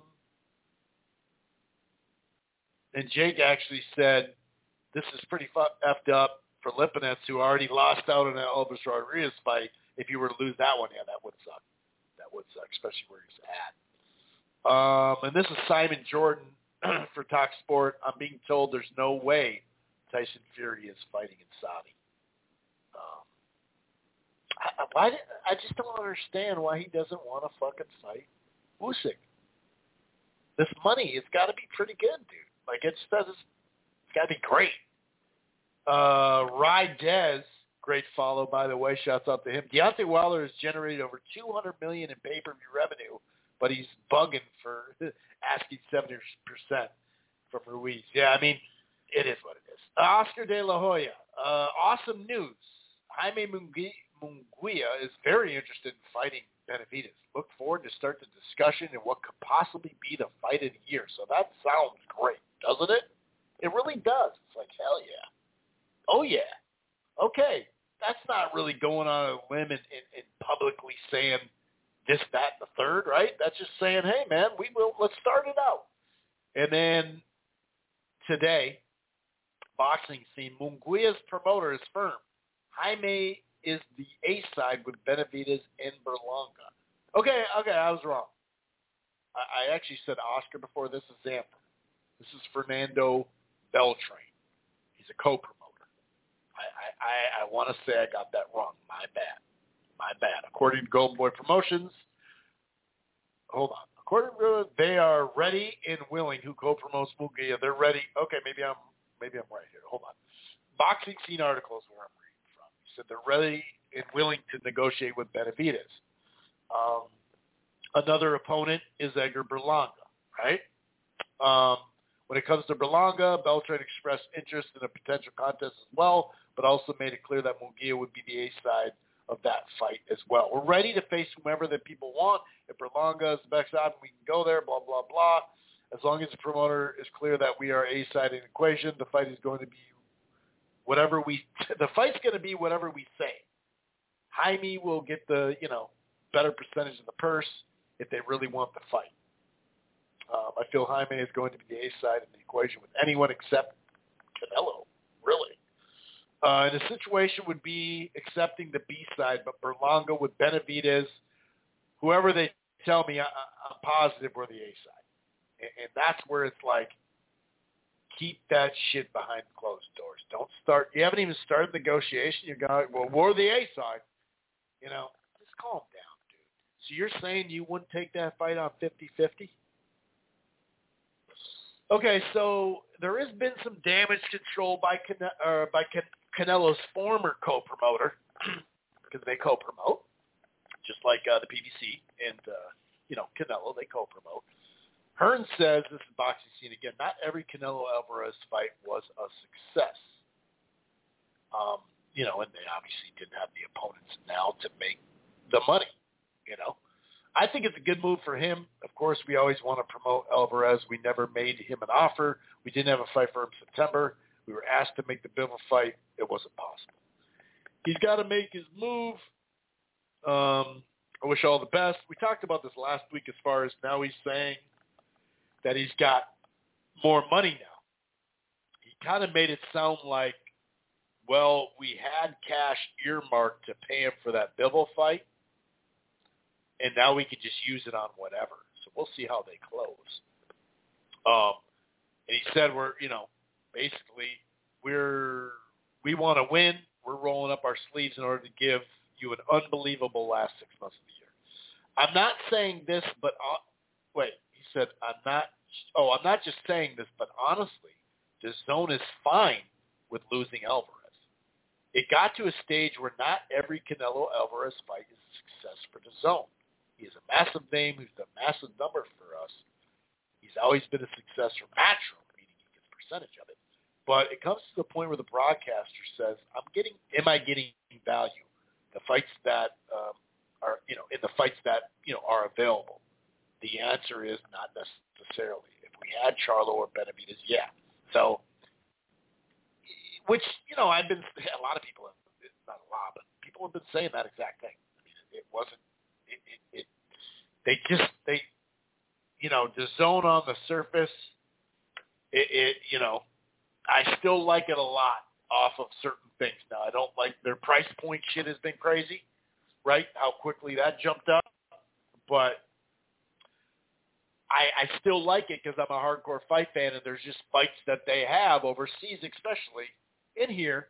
I mean, Stanionis Ortiz, but that you know, I just I like it. It's worth it to me. But as far as the casual fan or even a common boxing fan who's not a hardcore, or even you know, borderline hardcore, it's like, dude, when you jack the price up like that, you can get like two or three different streaming services for the same fucking price.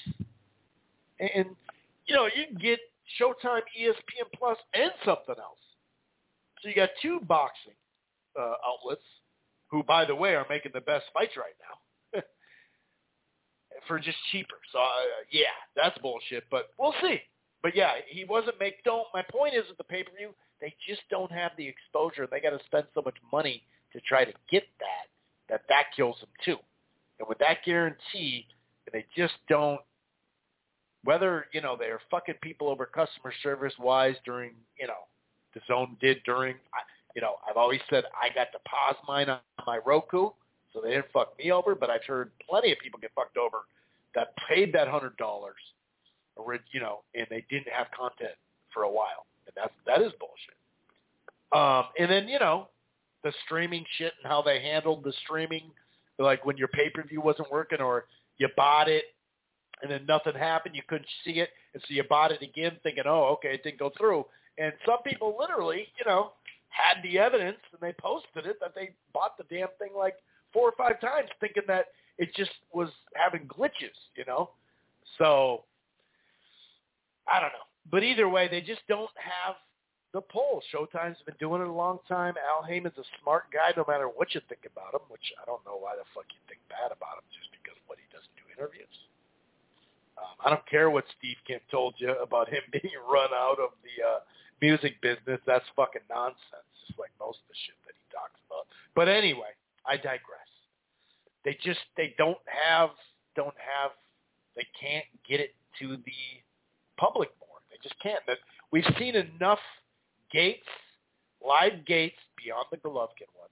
Give them credit for that, but you know they can't get credit for that fight because it was already done twice, right? But they did do a monster gate, but the pay-per-view sales has been down over there for them. It just it, it is what it is. Conor Benn, this is Time Sport. Conor Benn has now enlisted a new team. Ooh, he's got a new team of doctors and scientists for his UKAD case, despite him previously dismissing the WBA's contaminated eggs explanation. His new team insists his urine sample contained blah, blah, blah, blah. Uh, and it came from eggs or something. It sounds like Ammo, is this Ammo? Wait a second. Is this Ammo Williams and Felix Cash are fighting in the co-main event on the uh, Anthony Joshua, presumably Anthony Joshua Dillian Whyte rematch. So that's a little bit of news. Um, I think that'll be about it. Um, yeah, that that'll be it. Okay, one more. Ultra. If you, hey, UK, shots out the UK in general, but Ultra. Ultra boxing. In his own right, he's a funny fucking dude. He knows his shit. He boxes actually, not professionally, but he boxes. But he knows his shit. But he's entertaining. This is a post from him. This must be a lie. Four years ago, Eddie Hearn told me Showtime would be out of business in 12 months. that was a little tweet of his over that. Um, this is Jay Bro. Shouts out to him. If Spence goes 2-0 versus Bud, expect Canelo versus Spence in 2024. Yeah, I agree. I agree. And, you know, beyond Thurman Ugas, the rumors are Plant Andre, um, Lara Garcia, Vargas Figueroa, Matias Lipinets, if, if in fact that comes. I mean, and there's more of them too. It's not just that, that there is more. So, yeah, I'm going to get out of here. Enjoy the fights this weekend. We got a fair amount of them. Um, yeah, take it easy. Have a good one. Be safe. Peace. Once you become the world champion, I believe that you feel you have.